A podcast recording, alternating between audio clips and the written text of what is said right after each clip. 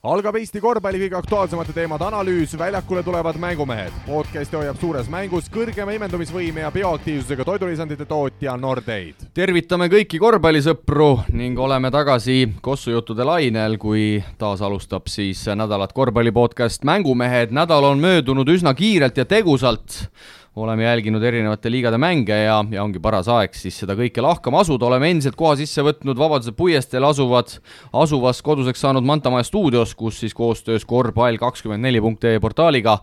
igal esmaspäeval põnevaid äh, korvpalliarutelusid endiselt teieni toome, minu kõrval äh, nagu tavaks nüüd saanud alates uuest aastast äh, Kristo Saage ja, ja Priit Vene, no mehed, kuidas nädal möödunud on, siin vahepeal jagati äh, jagati ju ka lausa parimate treenerite, parimate sportlaste auhindu, olite, olite asja jälgimas?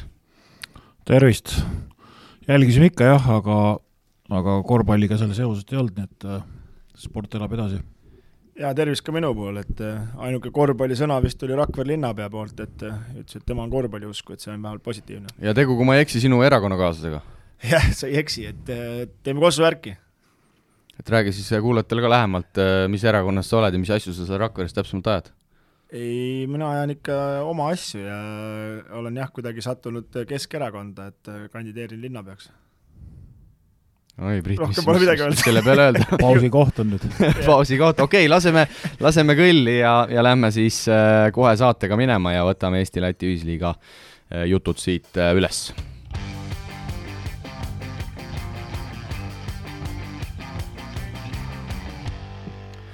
ja siin ikkagi mõned mängud toimusid nüüd pärast seda jõulupausi ja, ja aastavahetust Eesti-Läti ühisliigas ka ja hakkame, hakkame kohe nädala keskpaigast äh, pihta. no aplausi küll ei lase, aga Tallinna Kalev siis pärast äh, kuutekümmet üheksat päeva ootust sai lõpuks äh,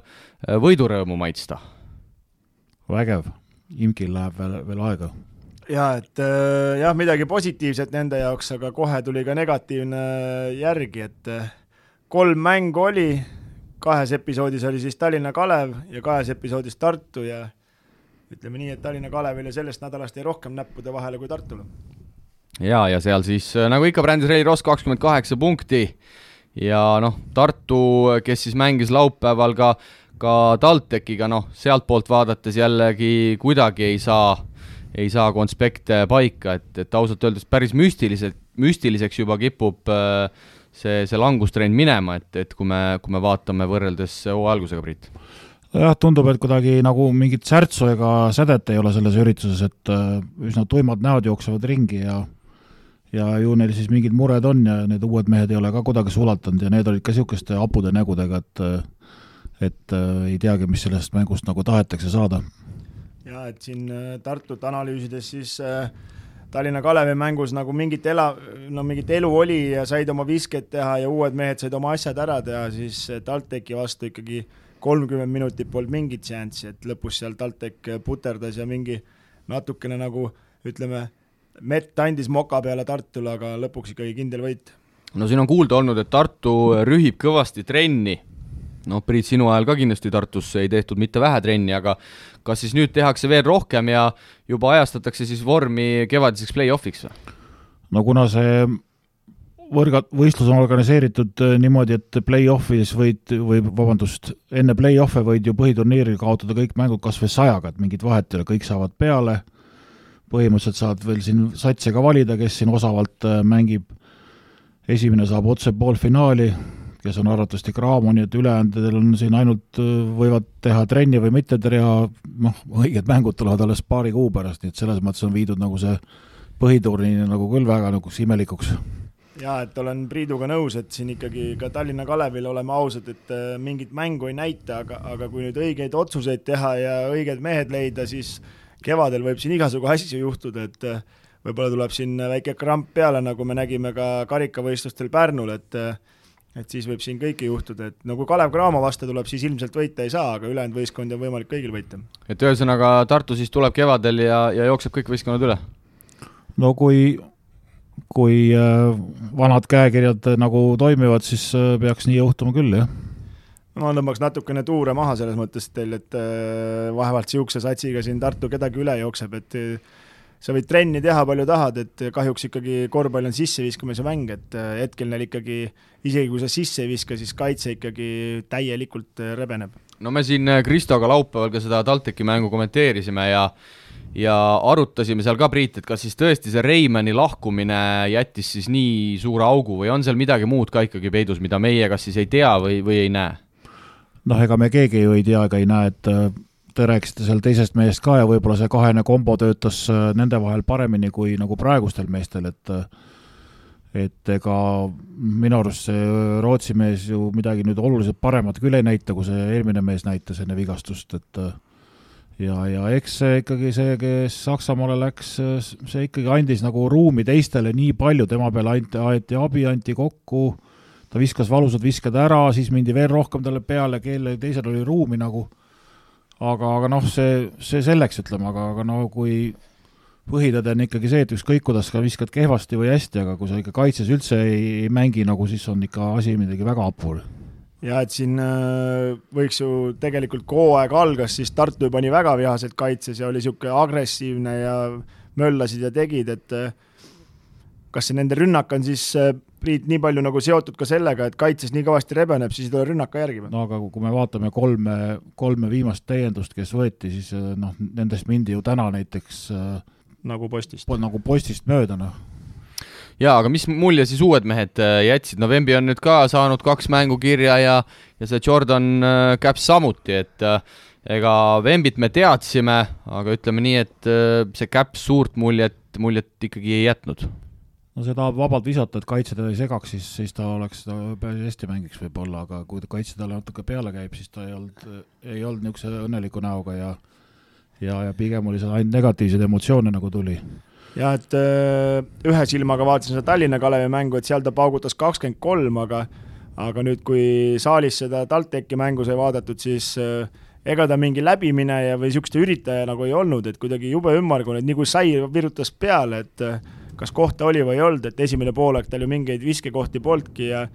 ma ei tea, need liigad, kus ta mänginud on, et siis võib-olla seal mängiti niisugust teist korvpalli, ütleme niisugune Andres sõbralikku run and gun'i, et, et, et ta seal särada sai. no nii palju, kui kuulda on olnud, siis Tartus, äh, nagu ma korra juba mainisin, tehakse kõvasti trenni, kas seal äh, Käps jäi, kui me võib-olla seda teist mängu vaatame, kus ikkagi TalTechi vastu päris õnnetult läks, kas kas mees on võib-olla selle, nende kruustangide taha võib-olla ka jäänud, et pole ju sel hooajal tegelikult kuskil mänginud, nüüd tuli, pandi kolmetunnised trennid peale ja, ja on mingil määral mängudes on nagu hambad. kindlasti see lööb mingiks hetkeks äh, rütmi sassi, sellepärast et äh, et noh, võib-olla ta eelmine terve oma Soomes tegid, ma ei tea, poolteist tundi või tund aega näiteks või noh, me ju ei tea, mis see taust on, eks ju, et, et aga füüsilist vormi tal kindlasti pole ja, ja, ja noh, ikka mängupausid löövad ka sisse, et seda me nägime ju tegelikult ka Kalevi, Kalevi võistkonnas äh, Van Dijk esimene mäng viskas enam-vähem, teises mängus oli juba tagasihoidlikum, et, et see mängupaus ja tunnetus ikkagi, see ikkagi võtab aega, ei ole midagi teha. no me ei saa üle ega ümber Tallinna Kalevist, sa juba, Priit, siin Van Dijkist rääkisid, no Kalevil on siis uh, uus peatreener sellest nädalast, Valdo Lips, tuleb siis äh, Phoenixit kergitama ja, ja Martin Müürsepp siis taandus äh, abitreeneriks, et et mis, mis need tuuled nüüd kaasa võivad tuua või kui optimistlikud te selles osas olete, et elu on näidanud, et pigem kui mehed jäävad samaks ja poole hooaja pealt treenerit vahetatakse, ega sealt tavaliselt äh, suurt midagi ei tule või, või kas Lips suudab siin imet teha? no praegu on selline moment, kus tegelikult ju toodi kuus või sorry, kolm uut mängijat äh, noh, võib-olla nad leiavad äh, ühesuguse rütmi ja, ja paar kuud on neil aega veel ju treida, et äh, noh, mine tea, aga, aga iseenesest ütleme, see Van Dijk, kui ta niimoodi viskab nagu esimeses mängus ja hooaja peal läheb väheke paremaks, siis sellest mehest oleks kõvasti abi. suur äh, poiss on niisugune karusammudega, aga samas tal ikkagi USA-s on nii ära treenitud, et, et mõned korvialused pöörded ta tegi päris osavalt ära, noh, erinevalt sellest, kes Tartusse võeti, see Vembi, kes praktiliselt korvi alla üldse ei jõuagi, noh, et, et et äh, noh, ja kui see, kui me vaatame kehakaalu vahesid ka näiteks, siis need on ikka nii ebavõrdsed, et selles mõttes on ikkagi nendel Kalevil nagu korvi all nüüd ka mingisugune keha olemas, et kõikide satside vastu ta võib-olla ei toimi, aga, aga kindlasti on mõned võistkonnad, kus on, on suur tsenter ja sellest on kõvasti abi. endine Valga mees on muidugi kõige suurem küsimärk, et kas tema nüüd seal peab olema või ei pea, aga eks seal, eks nad ise teavad jaa, et tahtsingi selleni jõuda, et tõenäoliselt Zinedinovitš saab ikkagi kinga, et no ma juba olin ennem, kui ta siia jõudis, skeptiline ja eriti tema sellesse ütleme, võistkonna aitamisse ei uskunud pärast eelmise aasta Liepajas tehtud mänge, mis ta Rakveres meie vastu tegi, et kui Tallinna Kalevil oli kaitsega probleeme, siis selle mehega need kindlasti paremaks ei lähe, aga mis lipsu puutub, ega tal midagi kaotada pole, et kui ainult võita, ma arvan, et hetkel kolme võidu peale, et siin nüüd saab madistada, aga noh, võib-olla tuleb mingi uus hingamine, uus treener, uus käekiri, et äh, aga noh, seal ikkagi peab korra korralikult kohe äh, majja lööma, et mehed aru saaks, et siin mingit lapatuu ei toimuks. no kas äh,, ma küsin otse ära, kas Valdo Lipsul on, on piisavalt käekirja, et näiteks vajadusel Brandis Reili Ross pingil istuma panna? no ainuke, mis me oskame selle kohta öelda, on ju see, et ega tal kogemust ei ole sellisel tasemel, et see kõik on puhas ennustus, et eks me hakkame seda hiljem nägema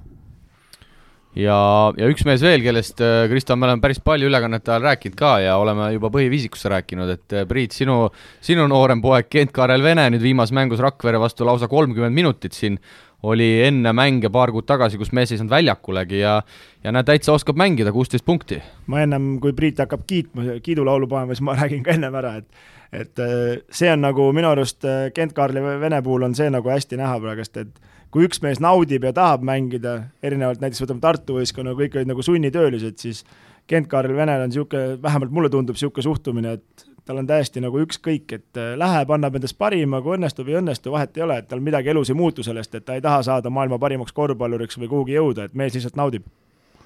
no eks temaga on ka see, et tal ikkagi mingisugust staaži ja kogemust on tekkinud ja on ka välismaal olnud ja on näinud, kuidas see elu käib ja kui tal hooaja algul oli hästi raske, siis ma ütlesin talle kohe, et, et vähemalt jõuluni pead ära kannatama, et siis tavaliselt hakkavad äh, mingid asjad muutuma ja mõned lähevad eest ära ja ja mõned jooned jooksevad natuke paika ja natuke teise positsiooni peal saab teda kasutada, nii et selles mõttes on ta oma kannatlikult oma aja ära oodanud. jah, tõesti, et äh, ei saagi nüüd aru, kas asi on meis, aga igatahes need minutid on ikkagi kõvasti, kõvasti suuremaks läinud ja ja ütleme nii, okei okay,, see Vembi on sealt, äh, sealt eest ära Tartusse läinud ja viimases mängus äh, mängus ei mänginud ka siis Timmins, eks, aga, aga nüüd võrreldes võib-olla siin ka Jurtomite ja, ja teiste meestega neid, neid minuteid on hakanud äh, selgelt juurde tulema. no Jurtom vahe, käis vahepeal operatsioonil ja ja taastus sellest vigastusest ja, ja noh, eks, eks see aeg ikka loksutab, ütleme noh, et äh,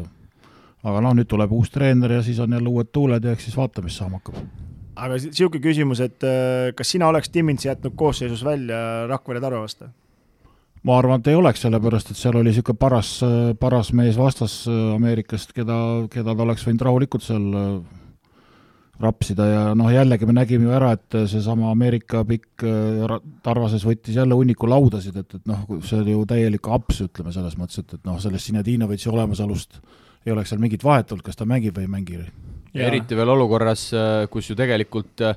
noh, on kõrvu kostunud, et pigem Sinadinovitš lahkub, et seal on viis legionäri ja keegi peab sealt minema, sest et kõigi viie ülesandmine mänguks on, on lihtsalt liialt kulukas. nojah, seda enam ma mõtlengi, et äh, ma ei tea, kas taheti siis mingit pilti ette saada, aga kui just eelmine mäng, ma mõtlen, Tarvaga mängid, said kindla kaotuse ja kaotasid lauas nii võimsalt ja siis jätad kõige pikema mehe koosseisust välja, et siis see nagu näha natuke hämmastav. ja Haller ka kakskümmend viis silma mees, mehel, kellel võiks Äh, peatuda, noh, oli ta siin mingil määral Tallinna Kalevi huviorbiidis ka hooaja alguses, aga aga nii palju, kui kuulda on olnud, siis äh, noh, kas raha või, või ei tea, mille taha see, see, see asi jäi, aga, aga Priit, äh, sinu hinnang Egerti osas, me siin Kristoga ka reedel seda mängu kommenteerisime ja ja see Egertit ikkagi oleme terve hooaja vältel kiitnud, et tegelikult kõva tööga on ta ikkagi pildile tulnud. jaa, absoluutselt, ei ole midagi halba öelda, et stabiilsus on päris hea, ütleme, parem kui möödunud aastal eks ta näeb siis äh, võib-olla rohkem vaeva ja võib-olla tal on head partnerid ka niisugused, kes äh, nagu toimetavad talle seda pallikest. ja, ja ega ta nagu noh, nüüd nii otseselt nagu kaitses ei ole ka väga vahele jäänud, et, et toimetab seal vaikselt oma asjad ära, et äh, eks ikka mingid apsad tek-, tekivad ja ega ta ei ole mingisugune superkaitsemees, aga aga kui sul ikkagi selline kahekümne silma mees on võistkonnas ja enam-vähem ära seisab, siis on ju sellest ikkagi kõvasti kasu, et tema oli üks see, kes tegelikult oleks võinud olla ikkagi ka koondise vaateväljas siin novembrikuus, et, et, et meil oli seal igasuguseid mehi küll, aga neid, kes sisse viskavad, neid paraku ei võetud. jah, et olen Priiduga selles mõttes nõus, et äh, Egert on äh, eelmine aasta ka nägin, et tegi kõvasti, nägi vaeva seal äh, hommikustes trennides, tegi ise viskeid kõvasti ja ja, ja siis Tormi Nitsuga koos, eks nad on sel aastal ka ja tundub, et on vähe paremas füüsilises vormis ka sellel aastal ja jaksab ja kui õnnestumisi tuleb, siis muidugi see positiivne foon läheb edasi ja Tarval on selles mõttes hea täiendus, et Kluditis toimetab palliga, seisab nurgas, keegi talle aidata ei saa teda, nii kui aidatakse, hästi leitakse ja kohe kasutab võimalust ära ka aga mina tõstaks esile siit isegi võib-olla veel enam äh, Devin Harrist, kolmteist punkti, kaheksa lauda, kümme söötu. no eelmisel hooajal äh, ta suutis isegi mulje jätta, et Saage on päris kõva mängumees, et tundub, et tegelikult see mees mängujuhi koha peal kui sa oled nii-öelda viskaja number kahe, number kolme positsioonil, siis tegelikult see on ikkagi päris äh, siin liigas päris kõva õnnistus, kui sul niisugune mees on seal taga. no tal on omad head küljed, aga teda on ka üsna lihtne ära skautida, aga no Kalev sellega arvatavasti ei tegele, sellepärast kui sa lased tal ikka kümme korda parema käega kogu aeg läbi astuda, siis, äh, siis ta seda meeldib teha, kui sa lükkad ta vasaku käe peale, siis ta efektiivsus kukub kohe kõvasti, et et, et noh, oleneb, kes mis nurga alt vaatab. jah, et siin äh, Devini kohta ka, et äh, eelmine aasta mängisime ta koos, siis äh, tihti oli mul nagu nii palju tegemist, aga et rääkisin talle, et kuule, vana, et võta rohkem ette, et kui me tahame võita, et siis sa pead nagu aitama kaasa, et ta mingitel mängudes kadus nagu väga ära, et no eile tal lasti teha, või see, vabandust, eile, reedel lasti tal teha neid tugevamaid külgi, mis ta teeb, noh, kiirelt, poolkiiretes ta lahendab need ära, et tal kiirus on nii hea ja ja no muidugi seal ütleme, Tallinna Kalevi kaitsest läbi ja nagu sii-, Priit ütles ka, et paremale ainult lastakse, siis see on nagu tema trump, et ta lahendab need korvi alt ära. ja kui sa, Priit, äh, Tallinna Kalevi skautimistest rääkisid, siis noh, ma arvan, et ehe näide võib-olla, et on ka seesama Jordan Caps, kes kolmapäeval pani, tuli ja pani Tallinna Kalevile kakskümmend kolm, eks, ja ja noh, selgelt äh, TalTech oli ta laupäevaseks mänguks ära skautinud ja, ja sealt ei tulnud midagi. sealt ei tulnud midagi jah, et, et nendel oli kodutöö tehtud, noh, Kalevi vastu oli seda raske teha, sellepärast keegi polnud teda näinud ega kuulnud. no eks videod ju tänasel päeval tegelikult on igal pool olemas. no, no jaa, aga need on suhteliselt vanad ja, ja, ja noh, samamoodi ütleme, et Tarva, Tarva kohta võib öelda, et nemad äh, neutraliseerisid selle Van Dyke'i suhteliselt hästi ära, et Van Dyke ka esimene mäng kohe lammutas kõvasti, aga, aga Tarva vastu ei teinud jälle midagi. jah no vaatame TalTechi ka, viies järjestikune võit tuli siis laupäeval kodus Tartu vastu, seal neljandal veerandajal tehti asi veel huvitavaks, aga üldjoontes äh, TalTech ilma Kristjan Kangurita mängides siis seda, seda kohtumist äh, kontrollis ja tundub, äh, et seal vist ka vaikselt liigub ikkagi ülesmäge. no seal oli jälle ka niisugust skautingu vigasid, et noh, kui ikka Eerik Keedus on siin viimasel ajal nagu hästi visanud ja siis sa seisad tast meeter kaugemal käed all ja ta ikkagi sulle juba neli on ära pannud, noh jääb üle küsida, et kuhu, kuhu veel? nojah, et siin ongi nagu arusaamatu, et äh, täpselt jäi nagu meelde, et kivi kaks korda seal ja hammasratta vahel, et äh, seisab keedusel, vaatab, et no suruda nagu läbi minema, et äh, sunni teda läbi minema, et las pikad võtavad vastu, et siis on tal ju poole raskem, et äh, no seal anti kohe enesekindlus kätte, et Tanel Sokk pani kohe oma visked ära, Kajupank pani oma visked ära, Keedus pani oma visked ära ja siis, kui sa juba oled kümnega ees, see on nagu lihtsam visata ka sa, Priit, tunned Tanelit hästi, tundub, et äh, vaadates ka, kui enesekindlalt ta seal toimetas mängu alguses, et hakkab, hakkab vist vaikselt äh, vormi jõudma no,. tal vahepeal oli siin tervisega mingid mured, aga nüüd paistis jah, et ta on nagu hakkamist täis ja on vist ennast paremaks saanud ja ja kui ta ikka ette ka võtab, siis, siis on see võistkond ikka tükk maad ohtlikum ja, ja eks, eks nad kõik teadsid, et kui kangurid pole, nad peavad kuskilt mujalt natuke juurde panema ja tegelikult Berner ja,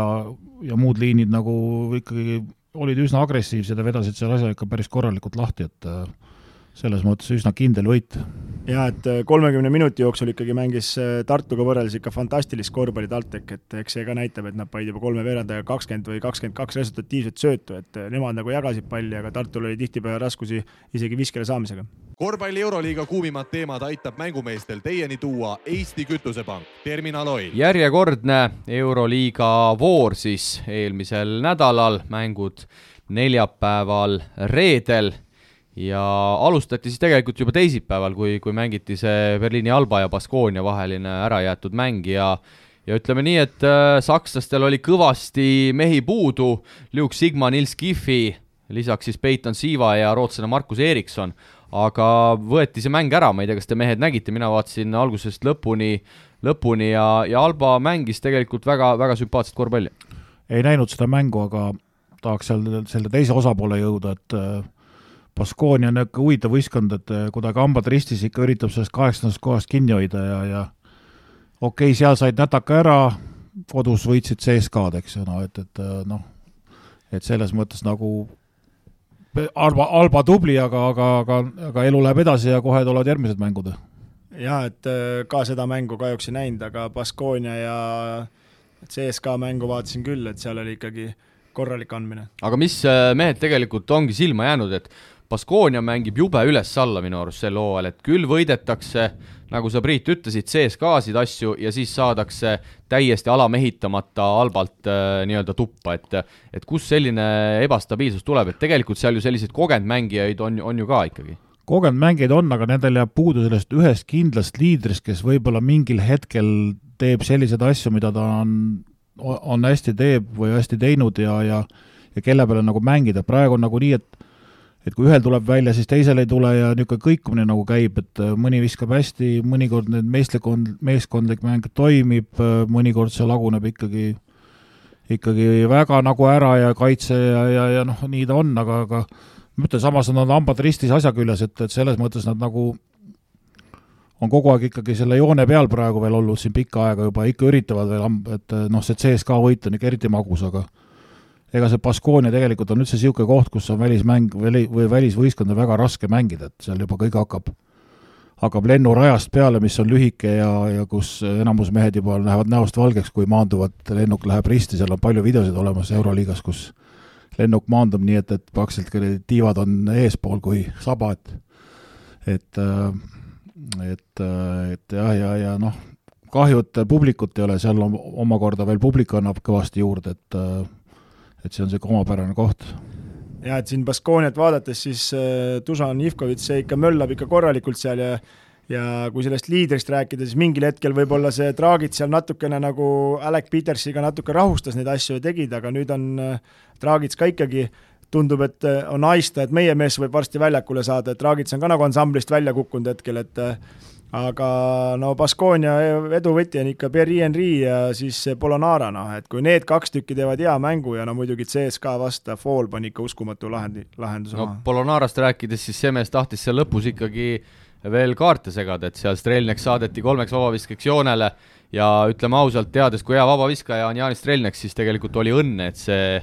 see kolmas sealt ikkagi mööda läks. jah, Duško Ivanovitš on see mees tegelikult, aga aga jah, ta ruulib kõvasti ja, ja, ja ja noh, nii, nii nagu sa ütlesid, täpselt nii see mäng oli, et, et aga noh, võit on võit. jaa, et seal, mis selle mängu juures kõige rohkem jäi silma mul kohe alguses, et äh, samal ajal käis äh, Barcelona mäng ka, aga ikkagi jäin seda jälgima ja ja kui kohe CSKA sai seal, jäi taha, kas kolmkümmend üks, kuusteist äkki oli kohe, et viisteist või kuusteist oli kohe vahe ja siis Ituudisel ka ikkagi kammis ära ja ajas väljakule viis pingi tagumist meest seal, Polomboi äh, siis tuli see äh, Us- äh,, Uhhov, Uhhov, siis oli Strelneks, siis oli see Pikk, kes neil on see üksteist, see venelane. aita öelda. issand, sa teed selle saate nii keeruliseks praegu ei tule, Kristo. ah, tegelikult äh, idee on sul selles mõttes nagu, või jutt on õige, et äh, okei okay,, nimed nimedeks, aga, aga teinekord see toimib, et sa paned nagu teise viisiku mehed ja need rammisid ju päris isuga ja Strelneks viskas päris palju punkte ja, ja ja tõid selle mängu muudatuse, minu arust ta isegi natuke liiga vara pani need põhimehed nagu sinna tagasi, et, et võib-olla oleks võinud seda natuke veel seda survet anda, et nendel ei ole ju mingit muret, kui nad teevad seal mõne vea rohkem või mis iganes asja, et et minu arust see Mike James seekord nagu selle ürituse kuidagi ikkagi nagu see lõpulahendus oli ka tal ikka päris ulme, nagu selles no. mõttes, et et jah, et see no, oligi naljakas, et need tassis ta järgi, siis ta pani selle Mike Jamesi ja siis kolmandal veerandil järsku nelja minutiga andsid jälle pluss nelja pealt miinus kaksteist, noh et äh, seal ikkagi liiga palju kõikumist oli CSKA-s ja no Milutinov oli täitsa ansamblist väljas, et see ei saanud enam midagi aru, et see ei saanud enam väljakule, et Polomboi tegi muidugi hea mängu, aga aga jah, Mike James, et arusaamatu, kui muidu pani seitsmelt meetrilt üle käe mingi kaks või kolm rasket kolmes kotti ja siis lõpulahendusel äh, Pierre Henry läks vahelt lõikama ja lõikas näppu ja Mike James oli üksipäine seitsmele, et arvasin, paneb peale, aga ei, jooksis kaitsele otsa ja pani mingi tagasipöörde, et mingi suvalise kaera. No Miljutinovist rääkides, detsembrikuu MVP ehk siis detsembrikuu parim mängija Euroliigas, kuue mängi, kuue mänguga kaksteist koma kolm punkti, kaksteist koma viis lauapalli ja detsembris siis CSKA kuus võitu. Järjest, kokku on siis võetud kaksteist võitu, nüüd järjest pärast seda, kui, kui Baskooniale alla jäädi ja siin Milutinoviga oli ka, oli ka see MVP intervjuu nii-öelda ja, ja tema ju ka hooaja alguses sai selle koroona kätte ja ütlesite ise ka, et oli ikkagi siin sügisel korralikult tänu sellele vormist väljas. jah, noh, see üks mäng, ega, ega, ega näha oli, et äh, Baskonia oli teda skautinud ka seal ja üritasid teda ikkagi niimoodi hoida, et, et tema ei saaks, et andsidki sellele Mike Jamesile põhimõtteliselt võimaluse, kes selle kindlasti kohe tahab ka kasutada. Ja, ja noh, ega ikka juhtub selliseid mänge, et, et ei tule välja, aga polnud nagu õiget võib-olla vastast ka tal ja kuidagi nagu ei, ei haakinud see asi. ja Milutinov siis rääkis veel, et tahab, tahab sel hooajal Antonis Fotsise lauapallide rekordi kakskümmend neli üle lüüa, et siin ju alles mõni voor tagasi võttis ta üheksateist palli lauast alla ja koguni kuusteist oli ründest, et mis te arvate, kas see kakskümmend neli võiks ohus olla Miljutinovi poolt sel hooajal? No siin peab vaatama mingi niisuguse võistkonna, kes hirmsasti tuld annab, et, et, et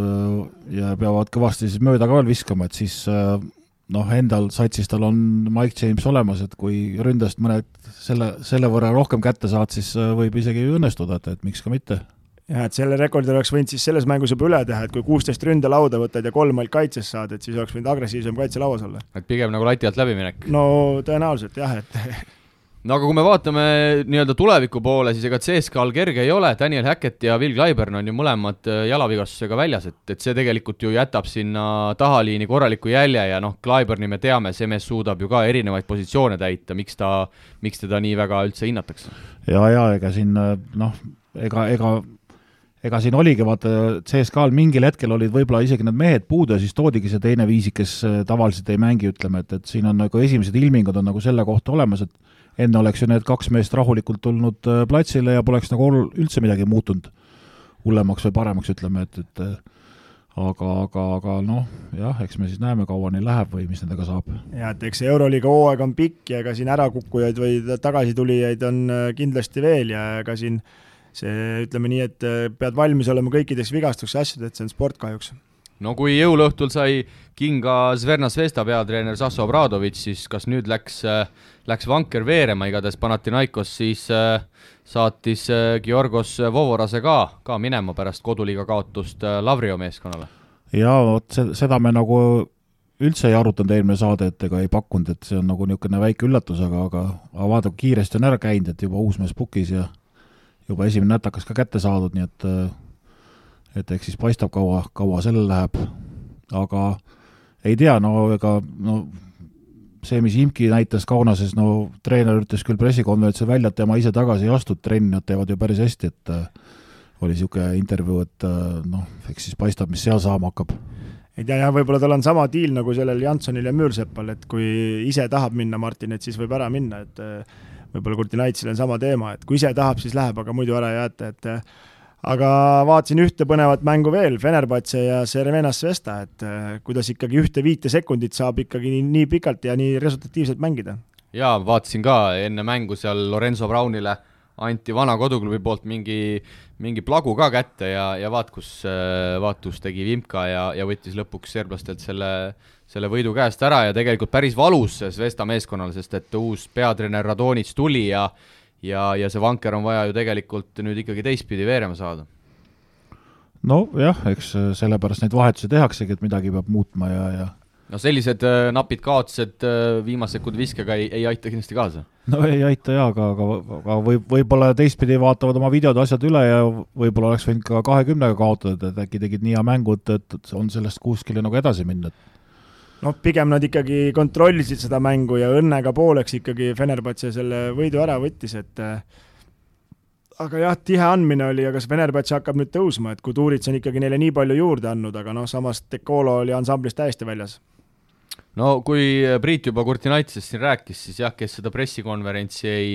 ei näinud, siis äh, pärast kümmet järjestikust kaotust, siis äh, Riimas pani seal päris huvitavaid lauseid, et et ma teen, teen oma tööd ja ma arvan, et me treenime hästi ja, ja loobumine on kõige lihtsam variant, et, et ei otsi nii-öelda kerget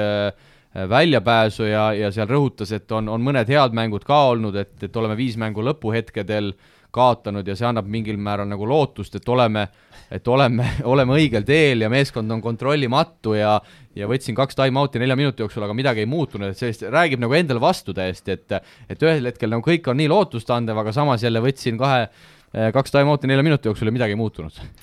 no paraku ta nii on, see mäng oli ikka päris jube, et kui esimene poolaeg nad veel midagi pusisid, siis teisel poolel mul tekkis niisugune peas nagu küsimused, et kas neil tõesti ei, ei teki nagu mingit emotsiooni või et neid nagu niimoodi kotitakse, et, et noh, nagu täiesti ükskõik lasti minna, noh, mitte midagi ei toimunud absoluutselt, et et äh, ma ei tea, millised vastased neil peaks tulema, et erutust tekib, et võib-olla kõik tahavad Lebron Jamesiga ainult mängida, et võib-olla siis hakkaksid särama, aga, aga noh, see oli, see oli ikka päris karm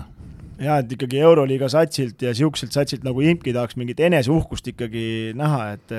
neid ikka loputaks, loputatakse ikkagi päris julmalt ja, ja no mingit, noh, tee vigagi kas või mida, või tee midagigi, no et selles mõttes, et see käib küll ikkagi, vastastel on ainult palli liigutamine ja sisseviskamine ja võit on käes. ja, ja kogu austuse juures äh, prantslasest keskmängija Joffrey Laverni vastu, siis noh, kui Lavern paneb sulle kakskümmend üheksa silma, viskad neljateistkümnest kolmteist enamus ragistab ülevalt all, no siis nagu Grigonis ju peale mängu ütles ka, no hoidis ennast seal veel tagasi, ütles, et et nii kergelt pole ammu saanud. no Laverne ei pidanud mitte midagi tegema, ainult hüppa üles, pall pisteti pihku, ühte kaitset ümber polnud, ta tõstis minu arust viis tükki täiesti tühja korvi, no mis ise ka naeris pressikonverentsil. sealt äh, oleks raske nagu mööda ka panna kuidagi. et see, see iseloomustas no, seda mängu minu meelest kõige paremini. no just, just, just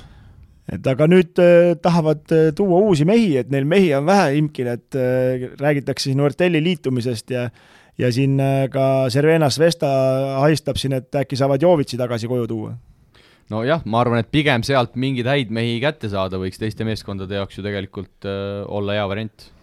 no Jovitsa mängumees küll, esimene poolega oli täitsa korralikult, kui ikka lastakse peale, et eks ta seal Serbia korvpall sobib talle võib-olla paremini ja ja see süsteemitu üritus, mis seal praegu IMK-is toimub, ega ma arvan, seal paljudele ei meeldi, et võib-olla loodavadki minema saada, et, et noh, vähemalt näod on küll kõigil sellised. aga huvitav, kas äh, noh, Kurdinaitisel ju rahaprobleemi ei tohiks olla, et kas siis eneseuhkus ei, ei maksa midagi, et, et ühel hetkel sellelt palaganilt nagu ise nagu käed üles tõsta ja maha astuda, et ega see ju tegelikult häbiasi ei ole nagu sealt öelda, et kuule, proovige kuidagi teistmoodi. noh, seda peab tema käest küsima, aga võtame nüüd äh, väheke sammu edasi, et okei okay,, vahetame treeneri ära, kas nüüd Šved hakkab vähem põrgatama tänu sellele või? seal võid ju igasuguseid plaane ja asju teha, kui ikka üks mees otsustab, et ta põrgatab ikkagi kakskümmend neli sekki ära ja niimoodi kümme korda järjest, äh, siis äh, noh, siis kas sa võtad ta välja ja siis äh, hakkavad kõik muud hädad peale, et, et et no ei tea, siin on no. mit, mitu küsimust õhus, meil vastused ei ole jaa, et eks siin klassi ju tegelikult imki meestel on kõvasti, aga enesekindlust jääb kõigilt puudu, et kas või kui see, ennem kui see Timmo vigast sai, et seisab kogu aeg seal nurgas ja siis, kui sa lõpuks saad ja uhad peale ja paned kuuest üks mitu mängu järjest, ega siis seda enesekindlust ei tule ka kuskilt, kui sa palliga nii vähe tegutseda saad ja üks mäng võib-olla, millel veel peatuda, Barcelona-Valencia, no Valencial siis äh, koroona sai Dublevitsi kätte ja ja kohe ikkagi Valencia meeskonnal oli ka, oli ka raske, vaatamata sellele, et Barcelonal endiselt Davis Mirotic, äh, Viktor Klaver ja ja ka Kail Kuric puudu, et seal ikkagi need sotid äh, tehti päris kiirelt selgeks. Noh, siin oli vana, vana, vana arve oli all, vaata, et koduliiga arve? koduliiga arve oli all, et, et nüüd ei saanud teist korda seda kala nagu läbi lasta, et, et siin mindi ikka kindla peale ja tehti kindlalt ära et äh, okei okay,, Mirotitsit polnud, aga ülejäänud mängisid ikkagi nii, et, et nagu pidi ja noh, seis näitab jällegi, et seitsekümmend kaks silma lasti ainult Barcelonal vastu visata, et et, et, et ikkagi jõu, jõuga tehti ära see asi. ja et siin ka juba korra klõpsin siit ühelt kanalilt teisele, et siis äh, juba, oli juba ka vahe siin kuusteist, seitseteist, aga siin mingi viimase kahe-kolme minutiga lasid Valencia poolajaks järgi siin viie peale äkki või ja aga ei, ikkagi teine poolaeg äh, panid oma paremuse maksma ja uus mees Leo Vestermann kohe tuli ja hakkas toimetama, leidis kaaslasid ja pani mõne korvi ka. aga kui palju see nüüd Valenciale mõjuda võib, et Dublevits ei ole, no mees ju on mitmed-mitmed head aastad Valencias mänginud ja võitnud seal eurokappe ja korraga Hispaania kõrgliiga, nüüd Valencia kukkus kaheksandaks, kümme võitu, kaheksa kaotust ja, ja noh, ma usun, et Dublevitsi nüüd vähemalt üks mäng, kui mitte kaks kindlasti ei ole ja, ja me ju teame, et see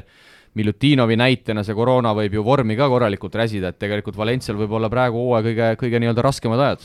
no ega me ju ei tea, kas ta on haige või ta lihtsalt oli positiivne, et selles mõttes selles mõttes võib-olla ta on järgmine nädal juba tagasi ja võib-olla pole tal häda midagi, aga noh, mängus kindlasti oli ju näha ka, et üks, üks hea käik on ikkagi nendel kohe puudu, et Barcelona kasutas selle üsna osavalt ära, teisi mehi suruti rohkem, ega niisugused kergeid korve nagu ei tulnud, et Tuubevits on nagu selles mõttes nagu supermees, et ta ta võib isegi viis minutit täitsa peidus olla ja siis tulevad järsku niisugused korvid, mis, mis tõmbavad jälle selle mängu käima, aga seekord seda nagu ei tulnud üldse kuskilt. et Valencia on jah, kaheksandal kohal küll siin ja olümpiaakos siin äh, hea võiduga tõusis äh, Baskonia siin hoiab ikka, nüüd on küll rivi allpool kümnendal kohal, aga ikka ta hoiab oma, oma sellest äh, üritusest nagu kümne küüne kinni, et ikka tahavad seal nagu võidelda.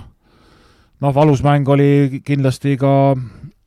Reali kaotus Armanile, et, et, et noh, Armani ei ole nagu selline võistkond, keda siin nüüd väga arvatakse, et ta peab nagu ülespoole saama, aga ka nemad ikkagi näitavad, et nendel sisu on ja, ja ja, ja eks siin, eks siin see hooaeg on selline, et, et kui, kui mõnel satsil jälle siin mingitel põhjustel, isegi mitte vigastuste pärast, et keegi nagu ära kaob, siis on ikkagi augud sees ja, ja ja, ja noh, nii, nii need asjad käivad, et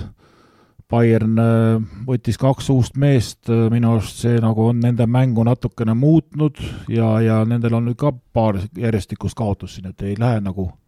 nii libedalt enam. eks neil oli muidugi sellised äh, valusaid võite ka seal ennem, et mis nad võib-olla hoidsid nii-öelda piltlikult nagu ülevalpool, aga, aga praegu nad on igatahes vajunud juba, juba on kuues koht käes.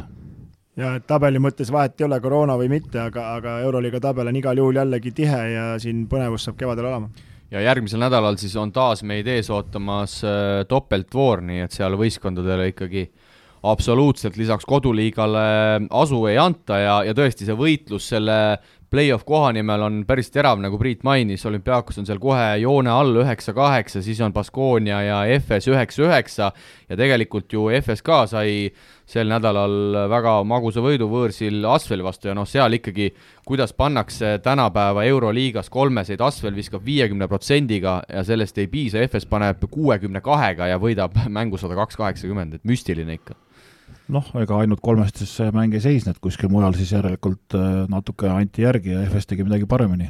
aga kas nüüd äh, FS, äh, noh, ma siin ikkagi voorust vooru vaatan, kuidas Misic paneb hullu sõna otseses mõttes, et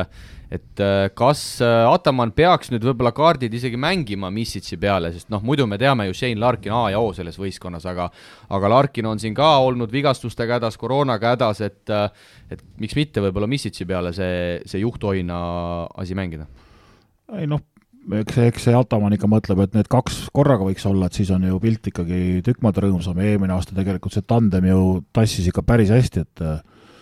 et ja eks nad üritavad seda korrata, natuke läheb aega, aga, aga noh, samas, samas hooajal on veel minna. Ja, ja et eks Ataman tahabki, et need kahekesti, et seda ohtlikumad nad on ja tekib teistele rohkem võimalusi, et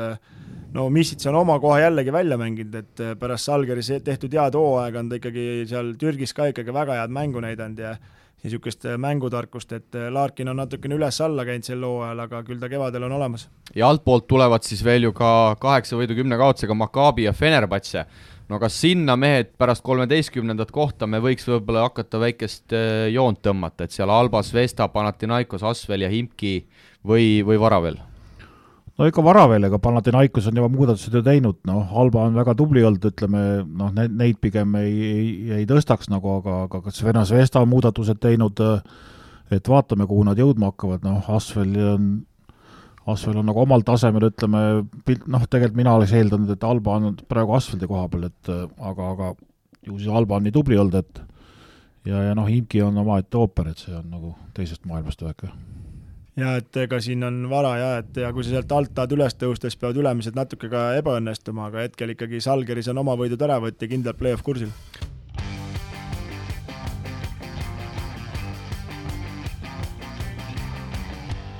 eelmisel nädalal jäid ära mängud Kalev Cramol nii Permi Parma kui Seljona Kooraga, noh, me siin kõvad nii-öelda eelvaated tegime, aga, aga suurt tolku sellest ei olnud, sest et koroona Cramos sees ja ja nagu meil riiklikud regulatsioonid ette näevad, äh, tuleb karantiinis eneseisolatsioonis istuda ja ja need mängud äh, jäid ära, aga nüüd ikkagi neljapäeval Saratovisse loodetakse minna, minnakse küll juba teisipäeval, kui selleks võimalus avaneb, aga, aga noh, ütleme nii, et Kalev Cramo hooaeg äh, kohati mõtled, et ei saa enam hullemaks minna, aga siis nagu ikkagi läheb no üks, mis on, et äh, siin võib teha uue ennustuse, et, et millal Cramo mängib näiteks. et kes täpsemalt pihta paneb, siis see võib mingi eriauhinna saada, et Kristo, millal Cramo mängib? Äh, tuleval neljapäeval mängib, ma arvan. arvad, et saab kõik korda? no kõik kindlasti korda ei saa, et äh, Laatsaret jätkub ja, ja, ja siin ikkagi noh, jah, et hakkab niisugust imki koroonaaega siin meenutama, et võib-olla varsti Nordi poisid panevad VTB-d jah, võib-olla minnakse esiliiga satsiga peale, aga siin äh, on ikkagi olnud kuulda, et, et koroona on veel rünnanud ja, ja mine sa tea, mis võistkonnaga sinna Avtodori, kui üldse minnakse Saratovisse, et loodetavasti saadakse ikkagi kaheksa meest äh, kirja, aga noh, niimoodi Priit treenimata ei ole sealt vist suurt midagi loota.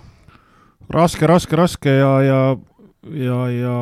noh, tundub, et, et nad selle koroona sealt Venemaalt endale ise kaasa tõid, et, et äh, peale seda Niisinis käiku neil ju seda jamad pihta hakkasid, et äh, noh, kui nad seal,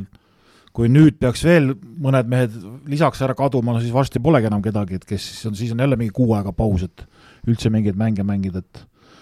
ei tea, aga, aga muud mängud on siin päris põnevad olnud, et noh, Astana võitis kodus äh, Lokomotiivi ja Nižni siin kaotas, kelle me ütlesime, et, et väga valusad mängud on sellised, kus sa nagu ei tohi nagu eeldatavatele nõrgematele punkte ära anda, aga need välis, välismäng Smokiga miinus üks, et äh, kohe kukkusid turniiritabelis neljandaks ka, et, et, et selline see liiga on. ja tõesti, Nižni siis jäi võõral väljakult Smokile punktiga alla ja Astana siis võib-olla jah, mingil määral võib öelda, et üllatas äh, Kubani äh, kodus neljaga, aga nüüd selle Kalev Cramo ära jäetud mängudega jäeti ära ka kaks Eesti liiga mängu, et et ühel hetkel, kas Cramol üldse on neid äh, mänge enam äh, kuskile panna? no see tuleb ka päevakorda jah, et kui nad kuskilt veel mingi, see on juba teine karantiin neil, kui ma ei eksi, eks? jah. kui nad nüüd ühe karantiini või kaks karantiini veel siin kevadeks suudavad endale organiseerida, et siis juba tõesti peab hakkama Nordi poiste peale vaatama ja nimekirja pikemaks tõmbama, sest neid enam kuhugi lükata pole, et äh, hakkavad ju varsti millalgi ikka play-off'id ka kätte jõudma ja ega siis lõppmatsini lõpus ongi ainult Kalev Cramo nädal või? Aga ega sellist asja vist kõne alla ei tule, et üldse rongilt äh, maha hüpata? no ma ei oska öelda, mis, mis neil liigas kokku on lepitud või milliste trahvidega nad sealt minema peaksid saama või mis, mis endaga nagu kaasa toob, et et äh, noh, see, see, see, seda me ju nagu täpselt ei tea, aga ega nad siin eelmine aasta mängisid ka minu arust mingisugused neli mängu nädalas siin vahepeal, et et kui väga vaja, eks nad siis pingutavad no vaatame, igatahes kui neljapäeval Saratos see mäng toimub, siis äh, siis meie Kristoga peaks selle Levira spordiportaali vahendusel ka kõikide vaatajate-kuulajateni tooma, nii et noh, pöidlad pihus ja, ja loodame, et see mäng siis ikkagi toimuma saab ja Kalev Cramo teisipäeval saab, saab äh, kaugele Venemaale äh, sõitma hakata, aga ma arvan, et siin pikemalt ei ole ka mõtet peatuda ja, ja lähme siis järgmise rubriigi juurde, kus täna üritame siis võtta ka väikse kõne Hispaaniasse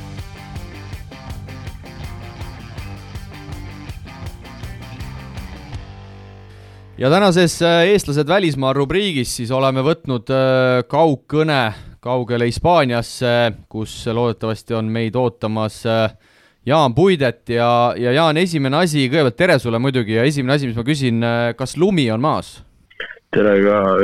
teile Eestimaale. jah, lumi on maas, täna, täna just hakkas sadama ja terve päeva on tulnud, ütleme niimoodi ja ma ei tea, linnas on nagu, on väike kaos, aga midagi noh, ütleme nii, et eestlaste jaoks siin midagi erilist ei ole no.. Priit teadis rääkida, et äh, ikkagi kui Hispaanias lumi maha tuleb, siis äh, siis peaks see korraliku kaose kaasa tooma, aga sa ütled, et praegu seda ikkagi seal veel teie kandis näha ei ole? meie kandis küll nii väga näha ei ole, et meil on nagu, ma ei tea, inimesed ikka sõidavad suvekummidega, sõidab sinna satsi ringi et võib-olla on vähem autosid linna peal, aga mingit niisugust, et suur probleem oleks selles, seda küll nagu noh, koduaknast nagu näha ei ole ja linna peal, kui käis jalutamas täna, siis ka ei olnud näha, noh. aga kuidas siis, Jaan, sisse oled elanud äh, ennast Hispaanias ja kuidas ennast tunned seal uh,? ütleme nii, et see äh, baasaja siin oli see nagu aitas väga palju juurde, noh. et tema kohalolek ja ta nagu teadis siin juba asju, kuidas need käivad, et see, see tegi selle sisseelamise praegu väga palju lihtsamaks. mitu mängu ja sa mänginud ise... oled juba äh,? nüüd oli kolmas mäng või? räägi natuke, räägi natuke sellest äh, liiga tasemest võrreldes Eesti liigaga, et või stiilist, ütleme, et, et mis seal nagu teistmoodi on ja mis nagu sarnasem on, et tutvusta vähe olukorda ka. no taseme poolest on nii, et igal võistkonnal on vähemalt kümme mängijat, ütleks niimoodi kes äh, võiksid rahulikult või on Eesti meistriliigas on ka samamoodi, on nagu, kes on nagu tegijad. et võib-olla on niimoodi üks-kaks, noh, nõrgematel satsidel on võib-olla kaheksa, aga enamat nagu kümme, nii et siis siin ei ole seda, et kolmekümne minutis, minutilist äh, rassimist ei ole, no, et sa ei, lihtsalt ei, ei jaksa nagu praegu ütleks niimoodi.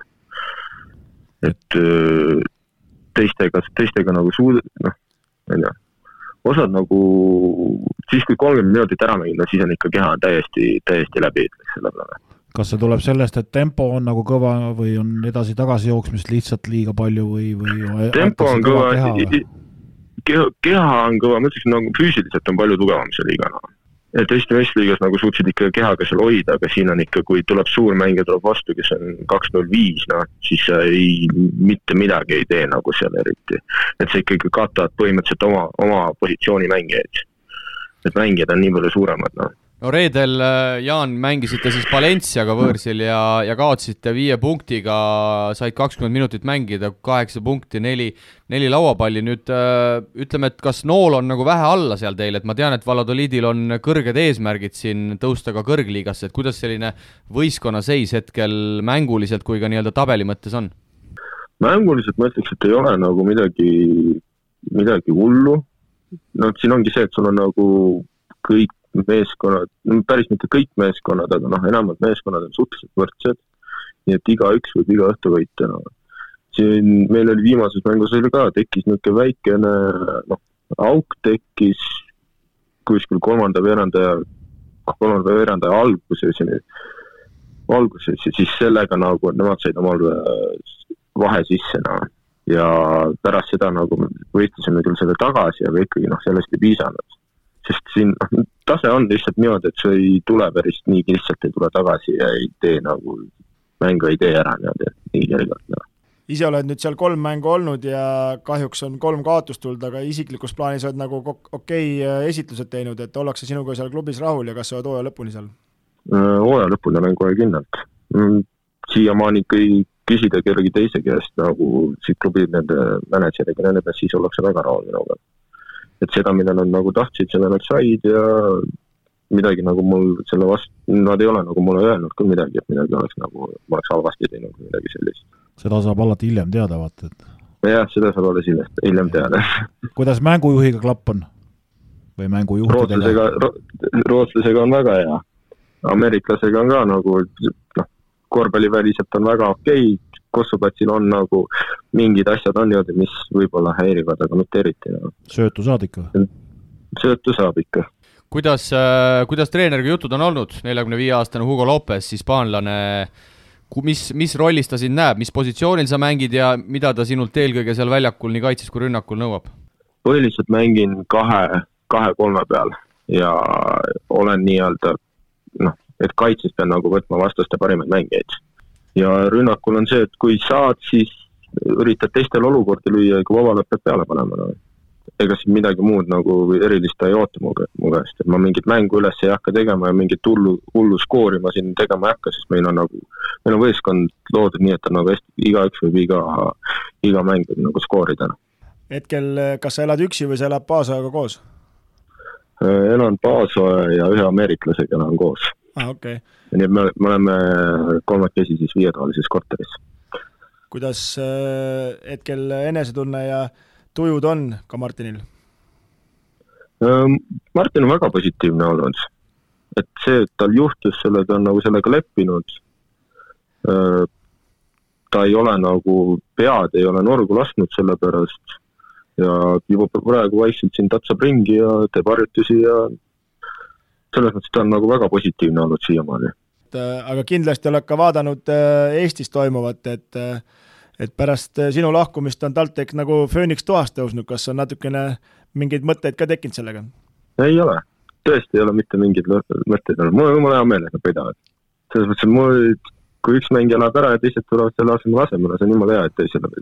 teisele võistkonnale. sa ikka nalja üldse ei mõista, et sinu käest niisugust naljaküsimusi ei saa küsida, et ei, ei, seda saab küsida, aga ma tõesti nagu ei pea, sellepärast ei, ei, no ei kurda meelt, et see on siiski mu koduklubi olnud terve see aeg, mul on jumala hea meel, kui nad võidavad no. räägi, Jaan, sul oli suvel ka vist juba selle Valladoliidi meeskonnaga juttu, et et mille taha tol hetkel asi jäi, kas, kas pelgalt oligi see, et Martinit eelistati nii-öelda mingil hetkel ikkagi sulle? Ma arvan küll, et see oligi täpselt nii, see oli nende otsus, noh, nemad helistasid sellel hetkel Martinit. ja mis see nii-öelda suur eesmärk on, ikkagi jalg ukse vahele saada, et, et miks mitte veel, veel kõrgemale pürgida? jaa, no eks see noh, iga klubi, iga sportlase eesmärk ongi see, ega seal midagi muud ei ole no.. et siin, kui saaks jala ukse vahele, saaks siin liigas mängima hakata, oleks väga hea. et taseme poolest on see ikka väga, ma olen nagu ülimalt rahul sellega, et siia nagu tuli ja sai mängima, sai mängima ja esimesed paar mängu nagu noh, selles mõttes, et on nagu õnnestunud, üks mäng läks nüüd nagu halvasti. aga muidu ma olen küll no, väga rahul olen sellega siin ja Jaan, siia lõppu äh, ma panen sind ikkagi, Kristo ütles, et me sind piinlikusse olukorda ei pane, aga ma ikkagi, ma ikkagi üritan äh,, ma olen siin äh, kolm küsimust sulle välja otsinud sellesama Valladoliidi klubi kohta, kus sa, kus sa hetkel mängid ja, ja me siis saame kohe teada, kui palju sa enne sinna minemist äh, seda, seda kodutööd tegid, et äh, kindlasti Priit ja Kristo saavad siin ka kaasa lüüa, kui sa, kui sa hätta jääd, aga arvad, et oled, oled valmis, tegid sa ikkagi põgusalt eeltööd, enne kui sa sinna läksid? Ega ma väga palju ka kodutööd ei teinud, ma teadsin, kes treener on ja kus see on, ega ma nii palju ei olnud, baasaja mängis siin, aga no proovib. no nii, vaatame, kolm küsimust, küsimus number üks, mis aastal asutati praegune Valladoliidi klubi, kus sa siis äh, hetkel Hispaania esiliigas äh, mängimas oled uh.? küsi passi käest kas sa mõtled hetkeline või see, mis nagu ei, see, mis ikkagi, ma tean, et varem on ka seal klubi olnud pikka aega, aga see, mis, see, mis nüüd, aga baasajalt, baasajal ära otsa vaata, ma siin isegi Baas, röntgensilmad, röntgensilmad ütlevad ära, et sa vaatad talle otsa praegu. Ma nii täpselt ei tea, aga ma pakun mingi kaks tuhat kuusteist järsku. No napilt, napilt, aga kindlalt kaks tuhat viisteist aasta juunis siis eelmise Valladoliidi klubi asemel, mis lõpetas tegevuse siis pärast neliteist-viisteist hooaega, olles kusjuures toimetanud kolmkümmend üheksa aastat ja selles meeskonnas on kusjuures pallinud sellised mehed kui Arvidas Sabonis ja, ja Oskar Schmidt ka, nii et äh, ühest null, teine küsimus, äh, sinu peatreener, neljakümne viie aastane Hugo Lopes on olnud abitreener ühe praeguse väga tituleeritud Euroliiga treeneri kõrval. oskad sa nimetada, kes on see treener? no seda teavad kõik no nii, Jaan, Kristo, Kristo ütles, et tema teab kindlalt, aga Kristo teab, ma tahaks seda Kristo pakkumist küll teada. sa paku ennem ära, ma pakun järgmisena. ei, ei. no nii, oskad sa arvata? ma pakun Pablo Lasso. ma isegi ei oska kedagi pakkuda ma parem jätan pakkumata igatahes jaa, Pablo Lasso siis äh, hooajal üheksa, üksteist äh, kippus koha meeskonnas ja, ja sealt edasi siis kaks tuhat üksteist kuni neliteist Real Madridis oli ka sinu praegune peatreener siis, siis Laso kõrval abitreeneriks ja, ja aasta hiljem siis oli Kanada liigas ja, ja valiti meistriks tulles siis ka liiga parimaks äh, treeneriks ja, ja kui ma ei eksi, siis hetkel vist Rootsi koondise peatreener ka, eks? Jaa, on Rootsi koondise peatreener ka hetkel. ja põgusalt siis paar kuud olnud ka ACB-s Fuenlabradas kaks tuhat viisteist äh, peatreener, aga seal suhteliselt kiiresti sai sule sappa. Kristo, sa tahad midagi öelda? saage üks, puidet null. okei. otsustav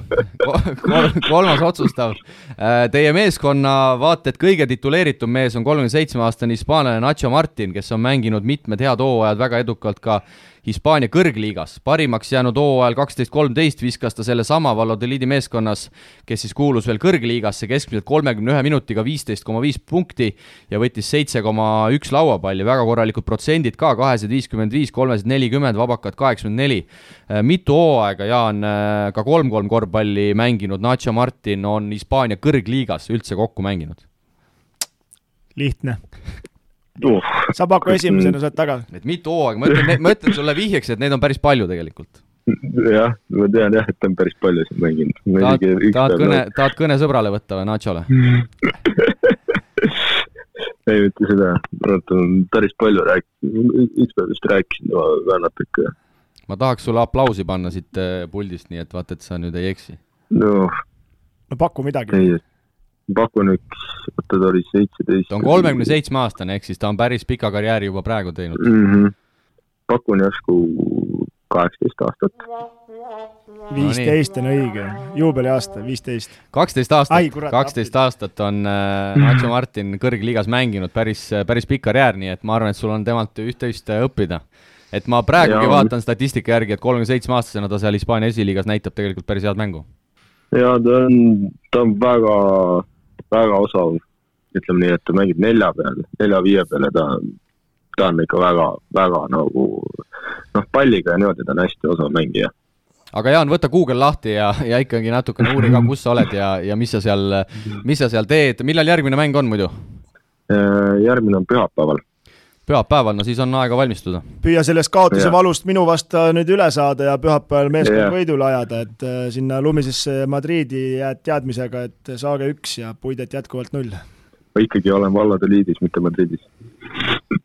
no olgu, Jaan, igatahes rohkem me sind ei tülita, aitäh, et leidsid aega mängumeestega vähe, vähe vestelda ja, ja kõike paremat sulle sinna lõunamaale. edu! edu, kõike ilusat! Ja siit meie läheme, mehed, edasi ja, ja vaatame üle ka siis äh, teiste meeste tegemised, no kõige kurvem uudis või kurvemad uudised on, on ilmselt äh, need, et äh, nii Kristjan Kitsing kui ka siis Priit, paranda mind, kui ma eksin, Siim-Sander Vene on vigastuse küüsis ja ja Siim-Sander vist lausa nii tõsiselt, et hooaeg on tema jaoks lõppenud. praegu käib arstide vahet jah, ja midagi veel konkreetset nagu otsustatud pole, et, et eks siin esmaspäeval, kui, kui lumi lubab, äkki saab uuesti Madriidi minna, et siis vaadatakse asja nagu edasi, aga eilse õhtuga seisuga näiteks äh, jäi kogu elu ikkagi seisma, nii et isegi ütles täna lõuna ajal, et ükski auto pole akna alt läbi sõitnud, et äh, et ei tea, kas, kas õhtuks jõuab keegi sellest lumehangest läbi sõita või ei jõua, et äh, mäng lükati edasi, kuna pooled mehed ei saa Madridist kohale, et, et selline see elu on seal, lisaks vigastusele et kui Hispaanias ikkagi väike kirme maha tuleb, siis on juba, juba suur paanika ja kodust välja ei tulda. no eile ta saatis pildi, seda ikka oli päris palju, ütleme kümme senti ja noh, seal ju talverehve pole ja sahkasid pole ka siiamaani näha olnud, et äh, niisugune see elu seal on. jah, et lisaks Covidile siis niisugune üllatus Madriidi või sinna, vabandust, äh, Fuenlabradasse, et äh, aga no loodame, et paraneb ja kitsingu vigastus muidugi väga, väga kurb meie jaoks. no kui me vaatame sellele veebruari mullile otsa, noh, kui Siim-Sander ja, ja Kristjan mõlemad sealt korvi alt äh, väljas on, ühed vanemad mehed koondises, siis äh, ikkagi kõlab päris hapult. no nagu ikka elus, et siis annab ju võimaluse kellegi järgmisele, et ega mis siin ei ole mõtet nutta ajada, sport on selline ja, ja seda võib kõikidega juhtuda ja mõnel juhtub rohkem, mõnel vähem, aga, aga tuleb edasi minna ja järgmiste korda nimel pingutada. ja et ega võib-olla polnud juhus, et TalTechi mängul oli äh, koondise peatreener ka kohal, et Matute Berner võib-olla saab oma võimaluse. jah, või Kajupank või Keedus, miks mitte, aga, aga vaatame siit äh, veidi otsa ka siis nendele mängudele, mis, mis meie mehed välismaal sel nädalal, eelmisel nädalal mängisid ja ja no korralik pauk minu jaoks tuli kolmapäeval Soomest, kus siis äh, Kiur Toomas Vehmanen, osad ilmselt ei ole kuulnudki sellist äh, korvpallurit äh,, tema mängib siis Kauhajogi Karhus ja tema senine tippmark Soome korvpalliliigas oli kuus punkti ja tuli võttis kätte ja kolmekümne kahe minutiga pani Salom Vilpasele kakskümmend kuus silma, kaotati küll mäng kodus kümne punktiga, seitsekümmend kuus, kaheksakümmend kuus, ja mängiti kuue mehega, ma ei tea, kas seal koroonaprobleemid või mis iganes, aga no ma ei tea, mul jäi küll mehed veidi karp lahti. no seda nimi on ikkagi läbi jooksnud siit, aga, aga tubli sooritus ja las paneb niimoodi edasi, kui väike trivia ka Priidule, et kuskohast mees pärit on seda ma isegi tean, et ta on Rakvere mees. Aga ei, üllatav jaa, et äh, mees ikkagi pressib ja üritab ja ja siin kahjuks äh, vanadusega unustasin talt helistada, et oleks pidanud ta käest küsima, et mis nagu toimub, aga aga mees tahab ja tal nagu paps on sealt Soome juurtega ja seal ta on ise ka ju Soome kodakondslane ja seal ta nagu toimetab, et äh, sealt noorena on pannud ja loodame, et ükskord õnnestub, et äh, visadus viib sihile. no kui te, Kristo, olite Tarvaga esiliigas, siis kas, kui te finaalis selle Tallinna Kalevi Akadeemiaga mängisite, siis vist Vehmanen mängis sealsamas võistkonnas? jaa, Tallinna Kalevis oli jah, et ta Tarvast läks minema üks hooaeg ennem sealt teisest liigast, et äh, talle seal nagu ei sobinud, läks Erkma juurde ja ja seal ta tegelikult ka ju ütleme, mingid hetked sai, aga seal mingil hetkel äh, ei saanud jälle ja ja seal ikkagi nüüd ikkagi vaatas jälle Soome poole, et kui ma ei eksi, siis on teist aastat järjest juba seal. jaa, ja ma vaatasin, mingid tipphetked olid ka tehtud, noh, kui ikkagi sellise skoori paned, siis, siis ikka midagi ilusat kokku joonistatakse, suurem osa punkte muidugi tuli hetkel, kui mäng oli juba suuresti tehtud, aga see ei vähenda kindlasti kindlasti sooritust, aga, aga liigume siit tase kõrgemale, samal päeval siis Hispaanias Tenerifel äh, Kaspar Treieri kodumeeskond Sassari oli, oli vastakuti siis Tenerife kohaliku satsiga ja ja saadi lausa kolmekümnene kolakas, Treier küll viisteist minutit, kolm punkti, aga aga noh, kolmekümnega ja lasta endale sada viisteist punkti panna, ikkagi midagi läks väga valesti. tundub küll jah, Sassari pole niisugune võistkond, kes nii, nii palju laseb endale panna, aga, aga seal kuidagi mingi intervjuus kirjutas ka, et, et seekord läks nagu kõik asjad nagu käest ja ja mis meil jääb ainult üle rõõmu tunda, et meie mees sai viisteist minutit ja õpib elu ja, ja eks järgmine mäng jälle paistab, kas saab peale ja kuidas neil edasi läheb, nüüd on nendel sekka seis, et nad peavad väljas türklaste võistkonda kindlasti võitma, et sellesse oma Champions League'is edasi saada, et äh, nendel on see korvide vahega seis on kehva, et, et kui kaotavad ja nende jälitaja võidab, siis nad ei saagi alagrupist edasi, et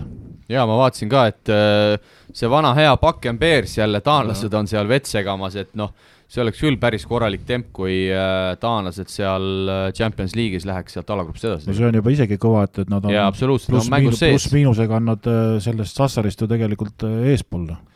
et jah, et kuhu edasi siis, et Taani korvpall, et kui ma ei eksi, siis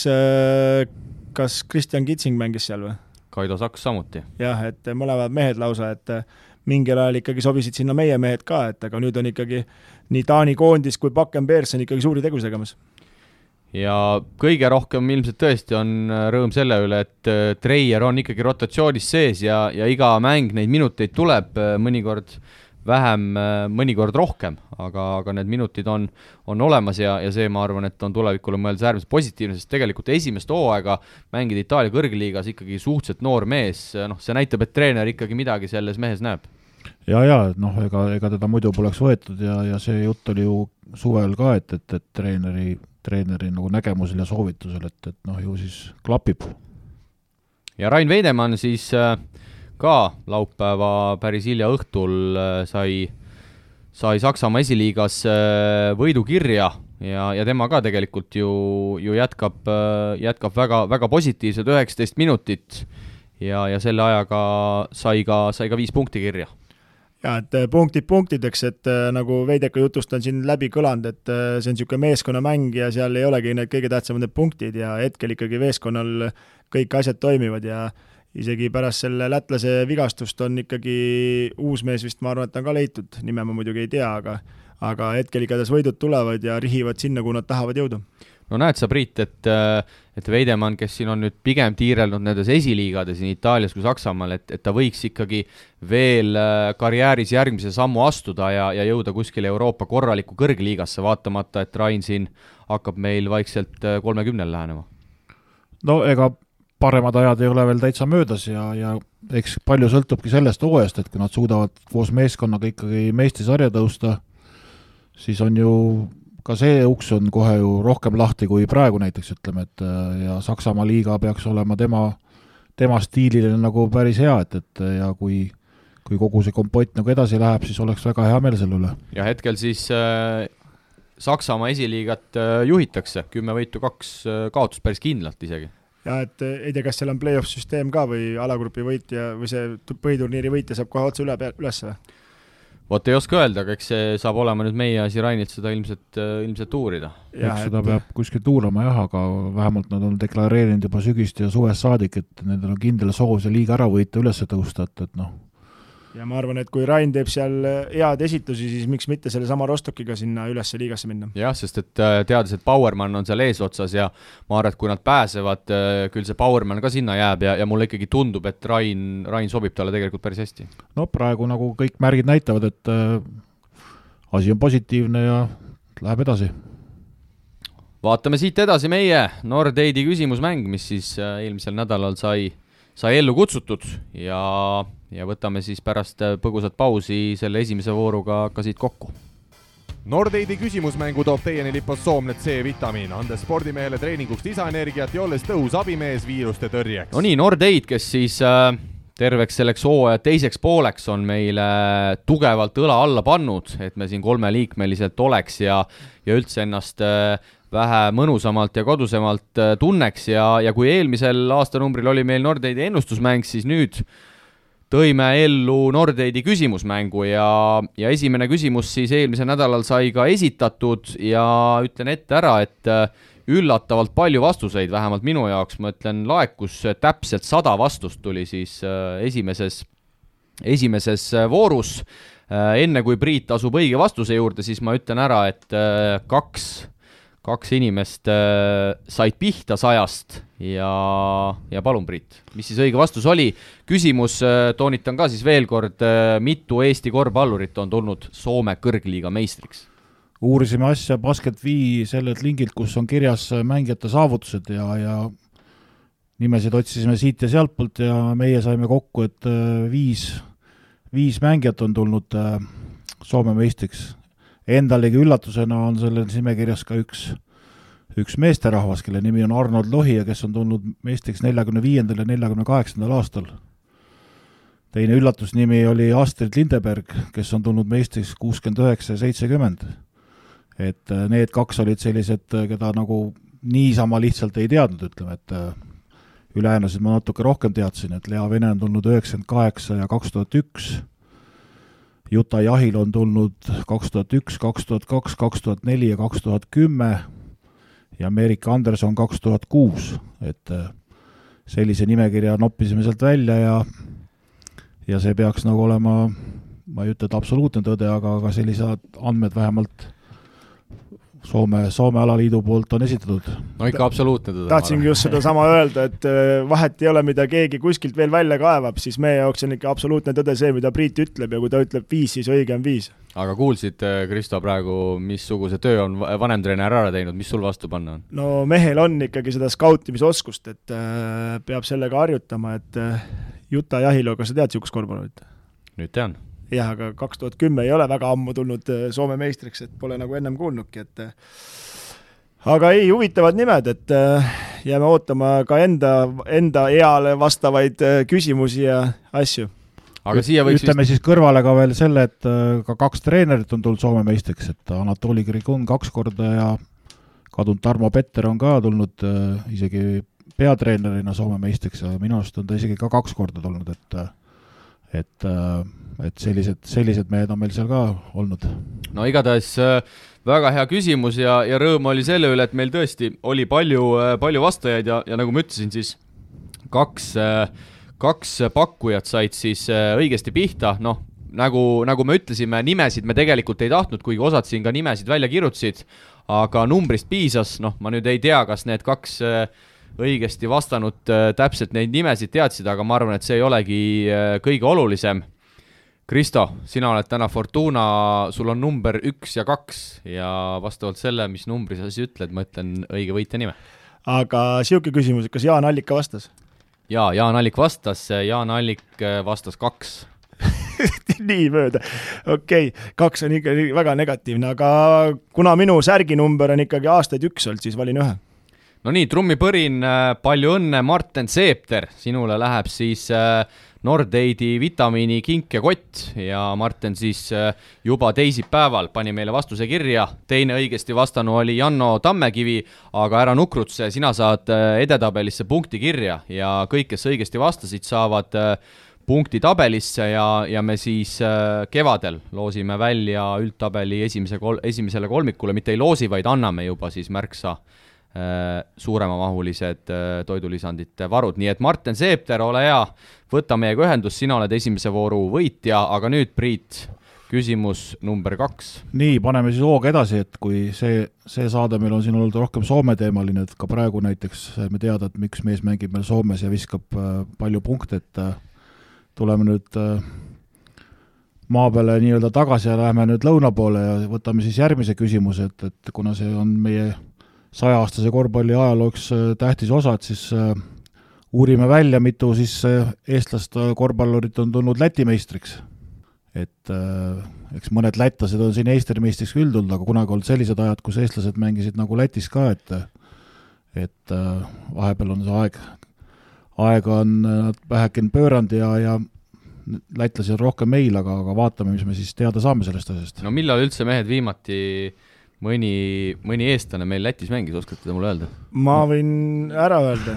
no Eesti-Läti liiga ei loe, kui sa Val-, kui sa Valgas mängid Val-, et ta käis mitu korda Valkas, vaata, et, et see on mina mängisin. räägime nüüd tõsistest asjadest. ma arvan, ma ei tea küll absoluutset tõde, aga ma arvan, eks Siim-Sander Vene oli. VEF-is siis, jah yeah.? mis see aasta, Priit, oli, mäletad sa? ma ta pakun, et see oli kaks tuhat kaksteist äkki või? võiks küll olla, jah. jah, ega pärast seda vist äh, kui mälu mind ei peta, ei, ei tule ette küll, et mõni ei naine ega mees oleks. tead, miks ma seda mäletan? Balti liigat mängiti veel, siis me tulime Leedust mängimast ja Raadik läks Riias maha, läks Siim Sandril külla. mängisin Raadikuga ühes võistkonnas siis, et arvas, võis olla jah, kaksteist, kolmteist, ma arvan aga jah, me soovime siis samamoodi ja, ja ütleme siis ära, et äh, treenereid ei ole vaja meile kirjutada, et siin äh, väga paljud kirjutasid ka seda, et äh, et Armo Vetter ja Krikun on tulnud treenerina, mis on väga hea info, aga me küsime siis mängijaid, nii, nii naisi kui, kui mehi, nii et jällegi reede südaööni on, on aega otsida otsida, guugeldada, raamatuid kammida, ragistada ja meile seda vastust sinna siis äh, sisestada. kuulaja küsimus mängule paneb õla alla Ballsi, parima valikuga ketsipood Eestis. tutvu valikuga www.ballsi.eu no nii, viimane saaterubriik, Ballsi kuulajate küsimused ja, ja kindlasti peame siinkohal tänusõnad edestama ka, ka Team Spiritile, kes äh, on pannud meile riietusele uue peasponsori Nordeidi trüki ja kes on ilusti äh, pannud äh, riidesse ka meie verivärske kolmanda liikme Priit Vene, nii et tervitused siit ja, ja olgu veel kõigile öeldud, et Teamspiriti kodulehelt .ee leiate siis, leiate siis ka meie särgid-pusad, mida saate igapäeva kasutamiseks äh, tellida ja, ja väga paljud on seda võimalust ka, ka kasutanud, aga, aga alustame mehed küsimustega. Ja esimene küsimus tuleb siis Jörpalt. Ja Jörpal on kaks küsimust kõigepealt siis tere, austatud mängumehed ja esimene küsimus, keda näeksite Eesti naistekoondise peatreenerina ning kes võiks olla abitreenerid? meeste rahvuskoondise näitel peaksid need olema eestlased ehk siis abitreenerid, aga olgem ausad, valik on üsna kitsas. kas härra Priit Vene kaaluks sobiva peatreeneri korral naiste abitreeneri, naistekoondise abitreeneri rolli? nii, kuna Priit, sina oled siin küsimuses sees, siis ma annaks kohe, kohe jutujärje sulle, et siis esiteks, kes võiks olla kes võiks olla peatreener, kes võiks olla abitreenerid ja kas sa kaaluksid äh, naistekoondise abitreeneriks minekut? noh, siin on pikem arutelu koht, et ega meil ju neid, neid treenereid, kes naistega töötavad, ju väga palju polegi, et, et, et meil on ju kaks, kaks Tallinna satsi ja üks Tartu sats. ja meil on võistkondi juba nii vähe. just, et siis on äh, see, see ring on üsna ahtake, keda siin pakkuda, et igaüks teab, kes need peatreenerid seal on ja noh, võib-olla kõrvalt va-, võtame siis kedagi, kes on mööda maailma käinud, näiteks et Alar Varrak seal oma Nordi akadeemias on hakanud ka tütarlaste korvpalliga ennast kurssi viima, nagu ta ise kirjutas kuskil intervjuus, et võib-olla siis tema on nagu selline kandidaat, kes võiks nagu väljaspoolt seda ringi tulla. nüüd selle koha pealt, kas äh, abitreeneriks minna, see on nagu tagurpidi esitatud küsimus, et mina võin igasugused äh, peatreenerid enda jaoks välja valida, aga tavaliselt käib asi nii, et peatreener valib ikkagi abitreenerid ja siis hakkab läbirääkimised, kes mida üldse saada tahab ja, ja mis, mis selle nagu roll ja, ja mis kasu tal on ja mis tal vaja on ja siis, siis see asi nagu selgub, et et see, et mina tahan või, või leian endale hea peatreeneri, sellega ma saaks kindlasti hakkama, aga aga paraku käib elu teistpidi. aga ära iial ütle iial. ei, kindlasti ja mina ikkagi sellest naistekossust jätkuvalt ei jaga midagi, et no, äh, kord sa no, nagu jagad ja siis sa äh, jälle ei jaga, otsusta nüüd ära tuleb siis. hoopis teha niipidi, et äh, Saage läheb sinna abitreeneriks, ta viib ennast nii kurssi, et lõpuks on, saab peatreeneri koha äkki. no ei oska selle kolmiku kohta, kes seal Bosnia-Hertsegoviinas käis ja mul tuhhi ikka nii maha tõmbas, ei oska nagu midagi öelda, kas see oli hea või halb kolmik, et tundub pigem, et halb kolmik, kui kaotasid selle Šveitsile ka veel, et aga eks see on pikem äh, töö ja arutelu, ma arvan, et see nagu nii, nii kerge ei ole ja nagu ma aru saan siin aastalõpu saates, siis kolmkümmend kolm kandidaati andis ennast üles, nii et valik on päris suur. no minu teada kandidaate on jäänud kaheksa, kolm Eestist ja, ja ülejäänud viis siis äh, välismaalt. et äh, saab olema huvitav ja tegelikult naistekoondise viimane tsükkel on ju juba jaanuari lõpus, nii et äh, ega korvpalliliidul läheb siin äh, päris kiireks ja see valik tuleb tegelikult üsna pea ära teha nojah, selles, sellise graafikuga peaks ta tegelikult juba noh, või võib-olla nendel on valik tehtud, ma ei tea, seda ei ole kõva häälega lihtsalt välja öeldud ja võib-olla seal käivad mingid läbirääkimised, aga aga kui nii võtta tõesti, siis ega siin ju aega pole üldse ju. ja et tõenäoliselt võib-olla see valik on ära tehtud, et nagu me siin enne saadet ja jah, nagu me enne saadet saime teada, siis äh, nüüd jaanuari algus ka novembrikuu parim naiskorvpallur avaldati Korvpalliliidu lehel, et äh, natuke aega läks, aga said selle paika, et ega see on, seal step on valikud. Step by step tuleb vaata niimoodi. jaa, ei ma ütlen, seal on selles mõttes valikud, naiste korvpallis on nagu nii äh, kirerohke ja action'it täis, et isegi valik oli nii suur, et suutnud terve detsembri, jaa, terve detsembri suutnud ära otsustada, kes sealt kolmest võistkonnast kolmekümne kuuest mängijast parim oli lihtsalt, et äh, jaanuaris anti see see ikkagi teada nii et tuleb, kiidame heaks, aga ütleme, et saab ka vähekene kiiremini teha asju. konkurents viib edasi, aga kui ja. me veidi teeme küsimust suuremaks, siis kas naistekoondise peatreener võiks olla nüüd sarnane, nagu on Jukka Toiala meestel, et tuleb ja hakkab seda äh, süsteemi üles ehitama või Priit, sina näed, et see asi peaks ikkagi nii olema, et kui tuleb koondise peatreener, siis tema vastutab ainult äh, rahvuskoondisest või siis rahvusnaiskonna eest? no vaata, hetkel me rääkisime siin ju paaris eelnevas saates ka, et, et see kandepind on meil nii ahtak, et, et meil ei ole lihtsalt neid mängijaid, ükskõik kes see treener on, ega mängijad ikka ühed samad, et mingit imet seal nüüd äh, ainult peatreenerina olla ei juhtu, et tegelikult siin on ikkagi kui seda asja tahetakse arendada, on vaja ikkagi laiapõhjalisemat äh, plaani teha selles mõttes, et ku-, kuidas seda alata ja noh, see, see see praktiliselt, et uus koondis kokku saada, selleks läheb, ma arvan, üks kakskümmend aastat, et et äh, siin on nagu töö, töömaht on hästi lai, et kes selle kinni maksab, seda ma ei oska öelda, aga ju siis entusiaste jagub. ja ma arvan ka, et kui siin ikkagi tüdrukuid on meil nii vähe ja kui nüüd siia hakata uusi juurde otsima, et siis esiteks, et mingeid viljugi noppima hakata, läheb kümme aastat ja selleks, et rohkem neid vilju noppida, läheb juba kakskümmend aastat, et ega see võtab aega kõik no võtame Jörpa teise küsimuse ka ette, kes on teie hinnangul kõige ülehinnatum ja alahinnatum Eesti korvpallur ja ei pea Jörpa siis siinkohal silmas materiaalset poolt, vaid nii-öelda kuvandi poolest?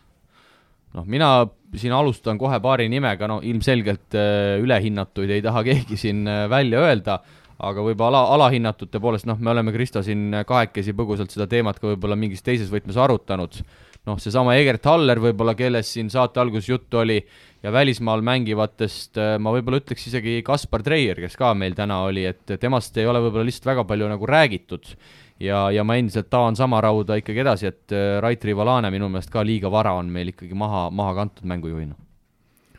no need nimed on äh, kindlasti, kindlasti adekvaatsed, et et ega siin jah, mina arvan ka, et Treier on üks selline, kellest pole nagu väga räägitud ja, ja ta pole ise roninud ka ja on teinud, toimetanud oma asja ja selles mõttes on tubli olnud ja kes ikka natuke seda taset jagab, siis saab aru, et, et sellises Sassari satsis ikkagi olla pildil ja minuteid koguda, et see on ikkagi väga kõva sõna, et ja, ja ei ole tema poolt, poolt kuulda olnud, mingit virinat või asja või temast midagi räägitakse, et, et tubli töömees. Jaa, et olen selles mõttes nõus, et siin võib-olla juurde panna, võiks panna Kajupank näiteks. Ja, ja, ja siis, mis Kajupank, sorry, läks sassi juba see, tahtsin öelda Tormi, Tormi Niits, et Rakvere suht-, suhtes, et see tegi ka tegelikult on noh, päris hea tõusu teinud kahe aastaga ja pilti ennast mänginud, et ma ei tea, ülehinnatud mängijad, võib-olla minu lemmik äh, Nurger, et äh, tahaks, et tuleks nagu järgi, aga see nagu ka kindlasti, ma ei usu, et ta nagu ülehinnatud on, vaid lihtsalt ma loodan tast nii palju, aga no ma arvan, kellest kõige rohkem juttu on olnud ja teod pole järgi tulnud, siis no taha või mitte, siis see on Trell ikkagi. tervitused Marko Parkonenile siit või? no jaa, Marko käest ikkagi, ma ei ole seda vastust siiamaani saanud, et mis trennis valesti läks, et äh, ta võib-olla analüüsib veel ja millega annab mulle teada. aga tundub, et Repeša näol, Priit, tal on seal uus Marko praegu Itaalias no seda me saame kunagi hiljem teada, et äh, samas äh, pildis on ta korralikult olnud siin viimasel ajal, et äh, nii heade kui kui muude asjadega, aga, aga jah, et see on kindlasti üks nimi, kellest on võib-olla meie ajakirjanduses võib-olla kõige rohkem räägitud, aga, aga aga tulemusi peame veel ootama, ütleme nii siis. no ütleme nii, et eks ta on veel noor mees ka, et eks see rappimine ja noh, mina ju tean isiklikult päris hästi, et meedia tapab ja meedia tõstab sind, kui vaja on, et nagu fööniks sinna tuhast, nagu ütleb meil Tallinna Kalevi üks liidritest lips, et äh, jääme seda ootama. jaa, aga liigume siit edasi, aitäh Jörpale heade küsimuste eest, äh, Ivo Hunt saadab siis ka meile siit äh, terviseid ja no siit Kristo tuleb kõvasti mett moka peale, ma, ma ei hoia ennast üldse tagasi ja, ja ma loen, ma loen Ivo küsimuse, täies mahus küsimused ka, ka ette, Ivo, Ivo peaks ju, Priit, olema Tartu süsteemist, eks? sinu vana töökaaslane? Ivo praegu töötab Tartu süsteemis, jah. jah, Ivo peaks olema siis äh, Tartu äh, turundus- ja kommunikatsiooniosakonnas siis äh, korvpalli poole pealt ka, aga asume asja, asja juurde. tere, mängumehed ja head uut aastat, esmalt kohustuslik, aga igati välja teenitud kiitusnurk, Siim ja Kristo. Te olete oma mängumeeste brändiga leidnud väga õige võtme meie Kossu maastikul, kui mingi pikem aeg tagasi polnud sellist analüüsi üldse ja sellele järgnes aeg, kust podcast'e tuli nagu kolmeseid NBA-s, et iga mees proovis kätt. siis nüüd on parimad ellu jäänud. hea on kuulata teie asjatundlikku arutelu ja rõõm on ka sellest, et meie Tartu tegemistele ei pane te põhjendamatult puid alla. kui, siis ikka põhjusega ja mul on väga hea meel, et Priit Vene ka teil nüüd pundis on, Priidu analüüs, süsteemi sisse, sisevaade ja mängutunnetus Euroliiga tasemel ning üldse kogu Kossule väärivad kindlasti laia hääletoru ja mängumehed seda ka pakuvad, väga hea valik, seega hea töö ja pange sama hooga edasi. no läks südame alt soojemaks ka ei läinud. ei kirjutanud ise ausalt? ei, no ma tean, Ivole ma ütlesin, et kirjuta midagi ilusat tegelikult ei, aga palju sa maksid talle? Ivo ju tead, et ta on ju, see ei ole tal esimene klubi, kus ta toimetab. ta oli Rakveres vist, eks? jaa, jaa, Rakverest läks ja elu viis Tartu ja sinna tal äh, läks ja sinna seda, kuidagi on nüüd päris üles seal ikkagi ennast äh, pannud ja Kossu värki jagab ja ei no,, eks ta ikka, selles mõttes, et äh, sinule peaks see moka peale kõvasti panema, et sina ju ikkagi äh, mõtlesid selle podcast'i teema välja, mida kõik hakkasid jäljendama. okei okay,, aga ärme liigselt hulla kaks küsimust siis sarnaselt Jörpale pakkus ka Ivo välja ja esimene siis puudutab erinevaid meeskonna rituaale, näiteks mingid mängueelsed ühised asjad või platsivälised rituaalid. küsimus siis selles, et kuidas need tekivad, on see meeskonna kapteni treeneri, vanema mängija või kelle välja mõeldud asjad ja millised on olnud siis teie meeldejäävamad meeskonna rituaalid? no Priit, sina kui Tartu poolelt, siis Tartu mehele alusta kohe, et mis rituaalid teil olid Tartus? Meil niisuguseid väga märkimisväärseid rituaale polnud, aga kui hakata siin küsimuse algusest nüüd peale, et kust need nagu tekivad, eks äh, mida vanem klubi, seda, seda rohkem neid võib-olla on ja, ja siin on loetud pikk nimekiri ette, et kapten, treener, vanem mängija, keegi muu asjapulk, et eks nad iga, igaüks toob midagi võib-olla juurde ja, ja, ja midagi nagu, midagi nagu kaob ära vahepeal ja, ja, ja ja sellised äh, noh, mis nipid, noh, kus nad, kus nad nagu tekivad, eks nad ole kuskilt kaugemalt äh, veel tulnud, et äh, enamus spordialasid on meil ju Ameerikast tulnud, ütleme, kui jalgpall välja jätta, siis äh, eks seal on see osakond ikkagi väga tugev ja kui, kui neid mänge nagu vaadata, mis seal nagu toimub ja ajalugu vaadata, kuidas need maskotid ja kõik asjad on tekkinud, siis nendel see staaž on ikka päris pikk. eks sealtpoolt kopitakse midagi üle ja ja, ja kas need kõik on nagu ainult võistkonnapõhine, et kindlasti on siin igal mehel äh, mingid omad asjad, kes käib äh, kindlal kellaajal kuskil kindlas kohas söömas näiteks, ütleme, ja ja, ja noh, Salgeres oli nii näiteks, et, et valget särki nagu ei tohtinud treeneri kanda, et äh, see on allaandmise märk, et see oli nagu kõikide mängude puhul nagu selline, et sellise, sellise särgiga kindlasti ei lähe ja ja, ja kui kui kolm järjest tuli, siis pidi nagu ikkagi lipsud ära vahetama ja, ja ja vot äh, nagu sellised, äh, sellised teemad, et äh, et noh, siin on see nimekiri on päris pikk, mida võib-olla välja tuua, aga aga noh, öelge teie ka midagi, et no mina jah, ega meil siin Eestis ütleme siin väga niisuguseid rituaale ei ole, et pigem ongi niisugused võistkondlikud, ma mõtlen just, et pigem on niisugused mängijate põhised, et kes kuidas mänguks äh, valmistub ja üldiselt ikkagi süüakse pastat ja kana ja ja niisugune teema on enamasti olnud, et üks rituaal mul Tartuga seoses tuleb küll meelde, et kui Martin Müürsepp seal mängis, et siis ta mõtles niisuguse rituaali välja või tähendab, tekkis niisugune rituaal, et kui trenni hilined, siis pead Dolce Vitasse sööma viima, et see on siis pastarestoran seal ja ja Müüril meeleldi viis kõiki sööma, et noh, jättis trenni tulemata, siis viis kõikide sööma, et pärast jäi see rituaal sisse, et seal ikkagi sai paar korda ise ka käidud, et kui bussile väljasõidul hilinesid, siis pidid äh, sööma viima, et äh, üldiselt äh, mehed ootasid, kuni keegi teine ka hilineb, siis saab kahe peale ära maksta.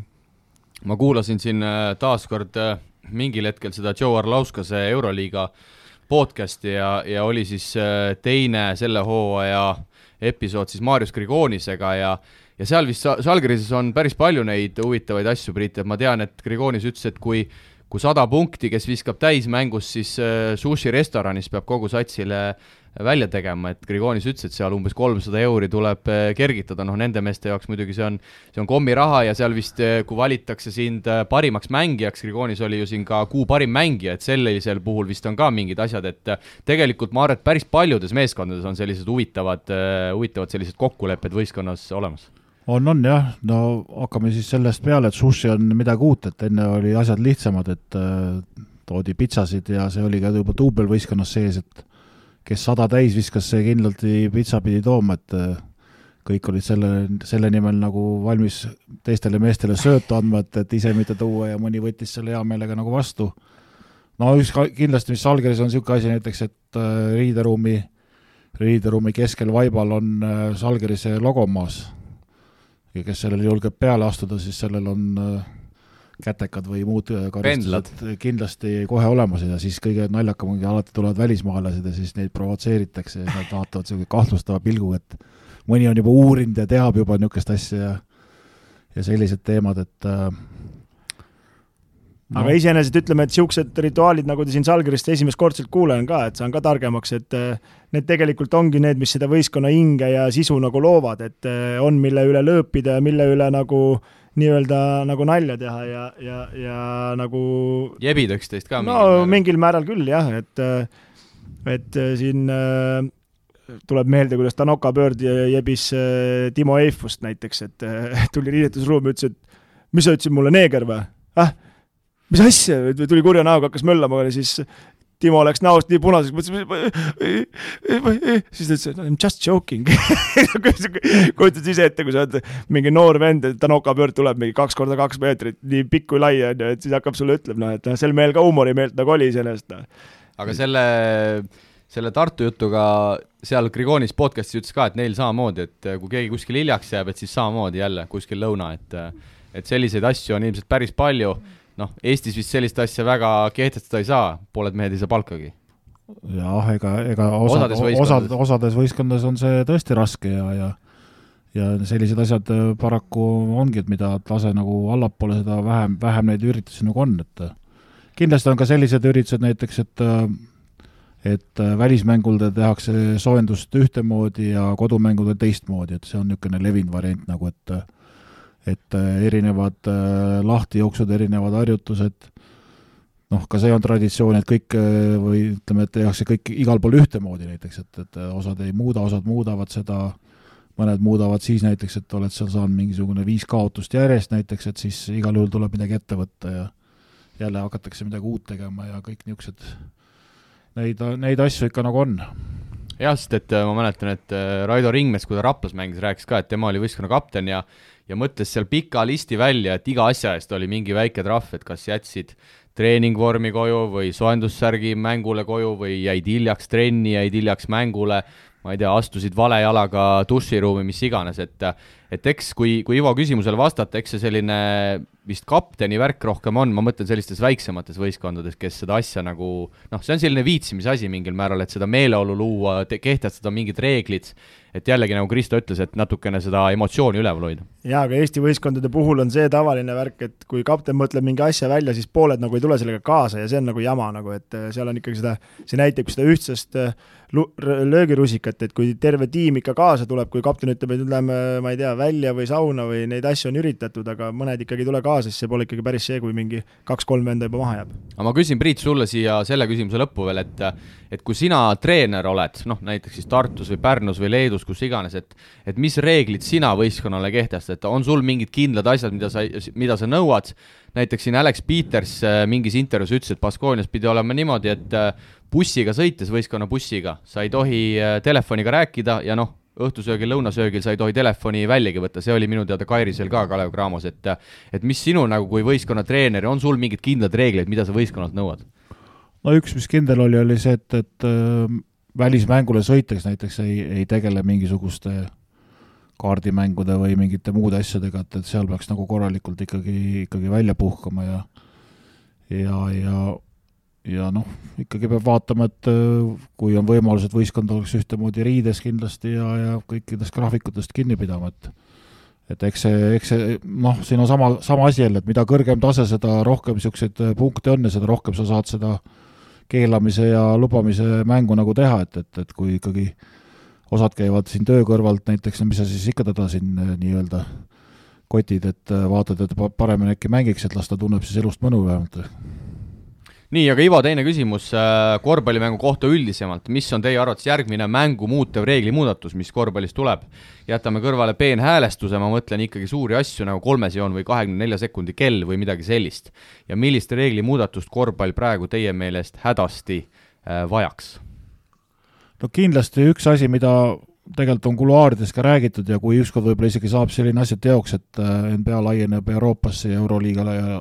hakkavad mängima nagu sarnaste reeglitega, siis äh, mida me nagu viimasel ajal näeme ja mis nagu inimestele tegelikult väga ei meeldi, aga korvpalli asjapulkadele ei meeldi, on see, et, et Euroopas on korvpalliväljak ikkagi liiga väike.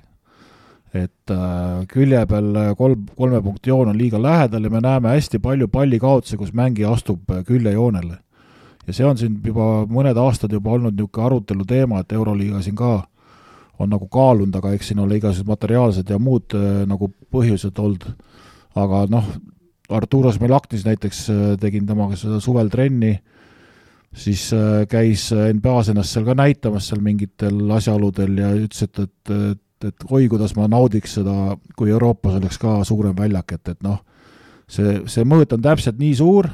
et äh, kui sul on keegi peal, siis, siis, siis on sul lihtsam temast mööda mängida nurgast. Ja ütles, et ja kui abi antakse, siis see maa on täpselt nii pikk, et kui tuleb hea sööt, siis ma saan jalad maas rahulikult ära visata. ja, ja vot see on üks selline nagu teema, mis nagu tegelikult Euroopas on, on ikkagi nagu aktuaalne praegu, et, et lihtsalt, lihtsalt noh, ka ütlevad juba korvpalli asjapulgad, et, et pallikaotusi tänu sellele, et see jooned on nii lähedal, et neid tuleb liiga palju, noh, sest kõik tahavad ikkagi kolmest visata ja sa oled nagu niisuguses sundolukorras, et et äh, proovid seal jalgu küll sättida, aga ikkagi tuleb neid apsakaid sisse. kurat, tunnen ennast kohe täitsa juhmardina, ma ei teadnudki, et NBA-s suurem väljak on, sa ikka teadsid, Siim või? no midagi ikkagi teadsin kui palju see siis suurem on sealt külje pealt? no seal on ikkagi nii, et äh, seal jääb joonega korralik vahe ja see kolmese joon ei lähe niisuguse kaarega nagu meil tagasi, vaid läheb ikkagi noh, sujuvamalt su,. sujuvamalt. jah, seda jah, nurka seal sees ei ole. nagu ei ole mm,. Okay. aga, aga selles suhtes, et äh, see küljejoone, see pallikaotus on väga hea point, et tegelikult äh, neid äh, on piinlikult palju ja tegelikult mängijad ju ei olegi nagu selles äh, süüdi otseselt. ei ole jah, no sa ju positsioneerid ennast selle kolme punkti joone järgi ja sa nagu noh, selja taha nii kogu aeg ei vaata, et, et millal sa seal nagu juba küljejoone peal oled. ja kui sa, ja kui sa lõpuks selle palli saad, siis sa ju ei saa ka vaata, et kaitse jookseb peale, kiirusega tõstad jala üles, et kui palju ta läheb, et seal on ju millimeetrite mäng, et see varvas vastu läheks, et see on küll üks, üks point ja kui see nüüd ka läheks, siis läheks see korvpall veel atraktiivsemaks, et see oleks rohkem ruumi, rohkem läbiminekuid ja veel rohkem viskeid, et võib-olla, võib-olla üks asi, mis võiks tulla, ma ise mõtlen, kui NBA-le veel lähemale, et võib-olla hakkab meil ka kunagi neli korda kaksteist olema, noh no ei tea, jaa. et läheb mänguaeg pikemaks, et see on ka võib-olla mingi variant. aga ma mõtlen, see külje, küljejoone teema veel, et noh, jällegi need mängijad, noh, kui sul on Marko Riisi viiskümmend kaks sketš seal ka, no siis äh, sul ei olegi varianti, et sa selle küljejoone peale ei no, astu. eks USA-s ongi see ju läbi mõeldud ja seal on see ära tehtud ja noh, me teame ju, millised raamid seal ringi jooksevad, aga tegelikult ka Euroopas see korvpall läheb järjest füüsilisemaks ja mitte ainult Euroopas, vaid ütleme, kogu maailmas näiteks, noh. et seal on ju ikkagi, naiste joon on ju tegelikult äh, lähemal kui meil täna, see oli ka üks kunagi ju murekoht näiteks, et kui viidi Euroopas kolme punkti joon kaugemale, et miks siis naised peavad hakkama nii kaugelt nagu punnitama, et nende mängu oleks palju ilusam vaadata, kui see joon oleks lähemal, no Ameerikas on see tehtud, meil ei ole, eks ju, et et vot sellised äh, nagu üsna aktuaalsed teemad oleks tegelikult, mida, mida võiks nagu, nagu arutada jah, eks siin põhiline olegi see, et kõik oleme nüüd siin viimase kümne aasta jooksul oma uued saalid saanud, uued põrandad pannud, jooned maha tõmmanud, et nüüd hakka jälle uuesti neid ringi tegema. aga läheme siit viimase küsimuse juurde, täname Ivot äh, ilusate sõnade eest ja, ja kahe asjaliku küsimuse eest äh,. Joosep küsib siis viimasena, tere mehed väga mõnus podcast teil, pange samas vaimus edasi. sooviks teie arvamust Eesti noorkorvpalluri jõutreeningute osas, kui palju Raudla ja Saage gümnaasiumi ajal võistkonnaga kangi tegid, Vene oskab äkki Leedu noorte jõutreeningu kohta kommenteerida, ise Audentese spordigümnaasiumi lõpetajana nägin seal kõige suuremat probleemi meie Kossu noorte arengus ning valmisolekut meeste korvpalliks, kus jõusaali treeningud ei olnud läbimõeldud ning seal me väga aega ei veat-, veetud. no Kristo, sul läksid silmad maha kuidagi? Ja tahtsin öelda, pole siiamaani teinud jõusaali, et kolmkümmend viis on õla, õlul ja varsti juba kolmkümmend kuus, et äh, see on jah probleem, et äh, kui no ütleme, vanasti olid kätekõverused, kõhulihased ja kogu lugu, et äh, ma ei mäletagi, et mu kaheksateistkümne, no mingit kangi võib-olla tegime seal, ma ei tea, käisime korra niisama üleval jõusaalis, see oli ka ju olematu seal Väike-Maarjas ja ja tegime võib-olla ühe korra, kaks lükkasime, et rinnalt lihtsalt ja seal pigem keegi nagu ei suunanud sind, vaid ise pidid minema ja, ja ega sealt suurt midagi ei teinud, et see osa on küll tegelikult täiesti null Priit, mis, äh, mis seis Leedus, mis seis meil, oled mõlemat pilti näinud? no meil on ikkagi seis üsna kurb, et kas võtame kas või Aduetese baasil, kus nüüd on siis esimest korda üle tüki aja jälle mingisugune füskatreener, kui ma läksin Leetu, siis äh, praktiliselt oli ikkagi nii, et isegi Sabonise koolis, tavalises spordikoolis, rääkimata meie enda duubelvõistkonnast, füskatreener äh, kõikide gruppide peale olemas, kuueteistaastased rahulikult korraliku kava alusel teevad oma kehasid, ei tasu sellest muretseda, et, et et mingisugused kasvud kinni jäävad või mingid asjad, ma läksin sinna, Kupsas oli kaks üksteist, hakkasime temaga trenni tegema, nüüd on kaks kaheksateist või kaks üheksateist parimatel päevadel. see ei olnud mingi takistus, kaalus äh, üheksakümmend kuus kilo, no ebareaalne, et temast korvpallurit oleks saanud, noh nüüd, kui ta kaalub sada kakskümmend millegagi kilo, siis on tal vähemalt mingisugune tegevus ja noh, inimene on mänginud nagu korvpalli päris korralikul tasemel, et et meil on see jõu osakaal ikkagi väga väike, et et äh, ise kunagi õppisin äh, au, ütleme toonases TSIK-is, siis praegune Audentes äh, kaheksakümmend kolm kuni kaheksakümmend viis, kahe aasta jooksul oli meil eraldi ak-, akro-, akrobaatikatreener, oli eraldi jõutreener, noh, kõik sellised asjad olid olemas, mängijaid tuli nagu, nagu Vändrast saelaudu? nagu Vändrast saelaudu, pärast hiljem hakkas see kõik kokku kukkuma ja ega meie korvpall on ka selle võrra kokku kukkunud, et jah, ma olen selles suhtes nõus, et äh, võib-olla oleme ise selle karuteene teinud, et kõik vaatavad sealt Instagramidest asjadest, et Lebron teeb, teeb ainult nende kummide ja asjadega trenni ja siis kõik mõtlevadki, et et ma nüüd ka painutan seda kummi ja siis, siis saan jube heaks, aga aga noh, reaalsus on ikkagi see, et need kõik, nagu Priit mainis, need kükid, asjad, need äh, rinnalevõtud, surumised, asjad, need tuleb ikkagi ära teha, et ega sellest ei aita, et sa selle kummiga siuh-säuh teed kolme suunda, nagu Lebron seal kümne sekundi jooksul videos teeb, et siis oled jube hea, et et me oleme liiga targaks saanud ja ja võib-olla noh, füsioterapeudid on meil ka läinud paremaks ja ja kõik keskenduvad sellele, et mängijad oleksid terved, noh, mis on ju äärmiselt oluline, katkine mängija on nagu kasutu mängija, eks, aga aga see ikkagi ei tähenda, et, et, et seda jõutrenni tegema ei pea, et selles suhtes ma olen, ma olen täiesti nõus, et et selline mahutreening, mis ma arvan, ütleme, Priit, sinu ajal tehti ja, ja võib-olla tehti ka ikkagi Kristo ajal, et seda ikkagi tahetakse millegipärast tänasel päeval vältida no see on vale käik, sellepärast et ega ka Lebronist on ka teistsuguseid videosid olemas, kui keegi otsib ja see kummide venitamine on ka vajalik ja see on kindlasti mille jaoks hea no see on profülaktika nii-öelda, see on peenhäälestus juba. aga kui võtke lahti, vaadake, kuidas Lebron teeb poksitrenni, kuradi, kui pikalt see kestab, kui, kui palju ta sel ajal ligi valab, millised äh, teised lihased tema puhul sellel arenevad, et et ka meil Sagres olid poksitrennid olid väga aktuaalsed ja seda mehed kurtsid, et on raske, aga teistpidi nagu nautisid, et sellest oli jube nagu suur kasu, et, et mingil hetkel hakkab see ikkagi nagu välja lööma, et et sellist asja nagu, nagu tasub teha, aga ilma raamita nagu ei saa enamus spordialasid teha, ütleme, et kui sa just ei ole noh, kõrgushüppaja, kellel ei ole ühtegi muud kontakti, kui ise pead hüppama ja latist üle saama, siis, siis see on teistsugune, aga kui sul on ikkagi kontaktspordialad, siis võidab see, kes on tugevam, noh jah, et äh, siin pean ka ütlema, et ka Tallinna Kalevis olid poksitrennid Kalle ajal, nii et äh, käisime poksimas Koplis keldris, et äh, et see oli ka meil kui Poksiliidu presidendi poolt äh, toodud, aga kindlasti on vaja ja erinevaid asju teha ja ja eks äh, ise ka siin erinevatel aastatel, ütleme siin mänginud, et äh, mida aeg edasi, seda aina nagu targemaks kõik said ja rohkem läks selle arvuti ja pulsikellade ja asjade peale, et äh, et see nagu ei ole võib-olla jah, et ma mäletan, kui ma käisin astronaut, siis äh, kunagi sain testimisele kolm nädalat, siis me panime ka statal seal pulsikellaga, noh, ja siis kästi igaühel oma pulsi järgi joosta, mitte ei pidanud kõik jooksma ja meil oli seal üks must mängija, kus pidi jooksma niimoodi, et äh, sada kakskümmend pulss ja siis pidid panema täiega ühe ringi ära, noh. Vend ainult jooksis, tal ei läinudki pulss alla saja kahekümne või nagu üle saja kahekümne, vend jäi korra seisma ja jälle pani, noh, kaheksa ringi pidi jooksma, et et siin igaüks on individuaalne ja siin peab keskenduma nagu eraldi et äh, kokkuvõtteks vist võib öelda, et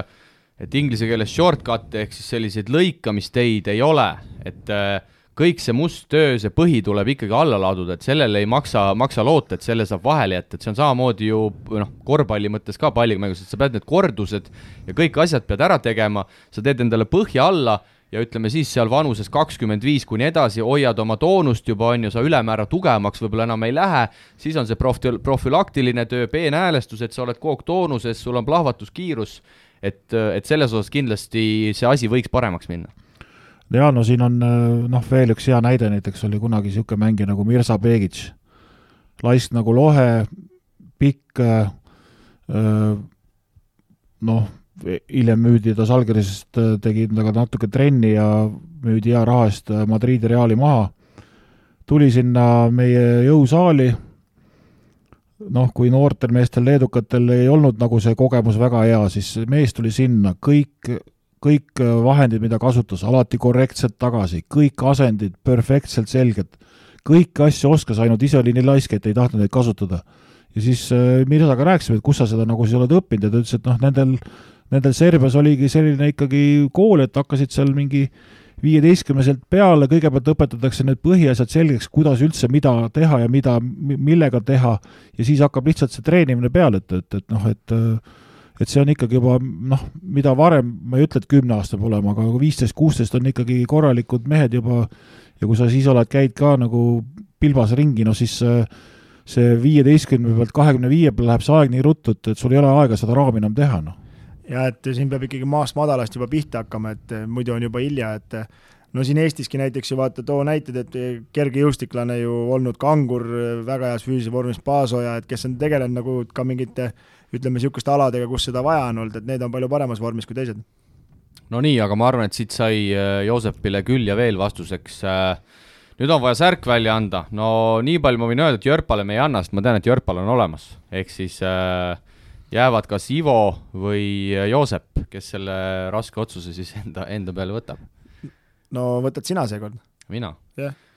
okei okay,, no ma pean ikkagi, ai, ai, ai, ma muutun ka siin ebakindlaks juba nagu nagu, nagu, nagu mõned teised mehed, aga üks või kaks, üks või aga kaks. olgu, ma annan Ivole, sest et äh, Ivo esitas kaks küsimust äh,, määris Met ka mokale kõvasti ja, ja Joosep, kes on ka kossumees äh,, kindlasti küsib veel ühe hea küsimuse ja ja siis me saame ka talle Äh, mängumeeste särgi välja jagada, nii et Ivo, võta meiega ühendust ja, ja küll me selle särgi Tartusse ka toimetame, kui vaja. nii, mehed, selle aasta teine saade on purgis. järgmine nädal jälle kõvasti kossu, Euroliigas topeltvooru nädal, on mida, mida vaadata. ja uurige, uurige asja, et äh, päris huvitavaid nimesid tuleb sealt äh, Läti poolt välja, nii et vaadake, kes meil siis on. Kristo, mitu Läti meistrit on? Ma kindlasti tean ja kõik ju arvavad, et ma teangi, et ma pakun seitse head, head kuulajad, ärge palun äh, absoluutne tõde ma, ma kustutan selle osa ära aga ei, kõigile saime jälle targemaks ja hea, et meil Priit siin on, et isegi kuuled niisuguseid asju, mida pole ennem kuulnud. elav, elav leksikon. no ma räägin, see Google'it pole vaja, niisuguse vanuses meestel pole Google'it vaja, nad teavad ise kõike ja ilusat korvpallinädalat ja näeme uuel nädalal jaa, kõike head, kohtume siis juba vähem kui nädala pärast ja, ja nautige talveilma. korvpall on meie mäng, mille harrastamisel ja jälgimisel võib tekkida hea tuju ja tunne. enne saali minemist pea nõu sõbra või elukaaslasega. platsil näeme.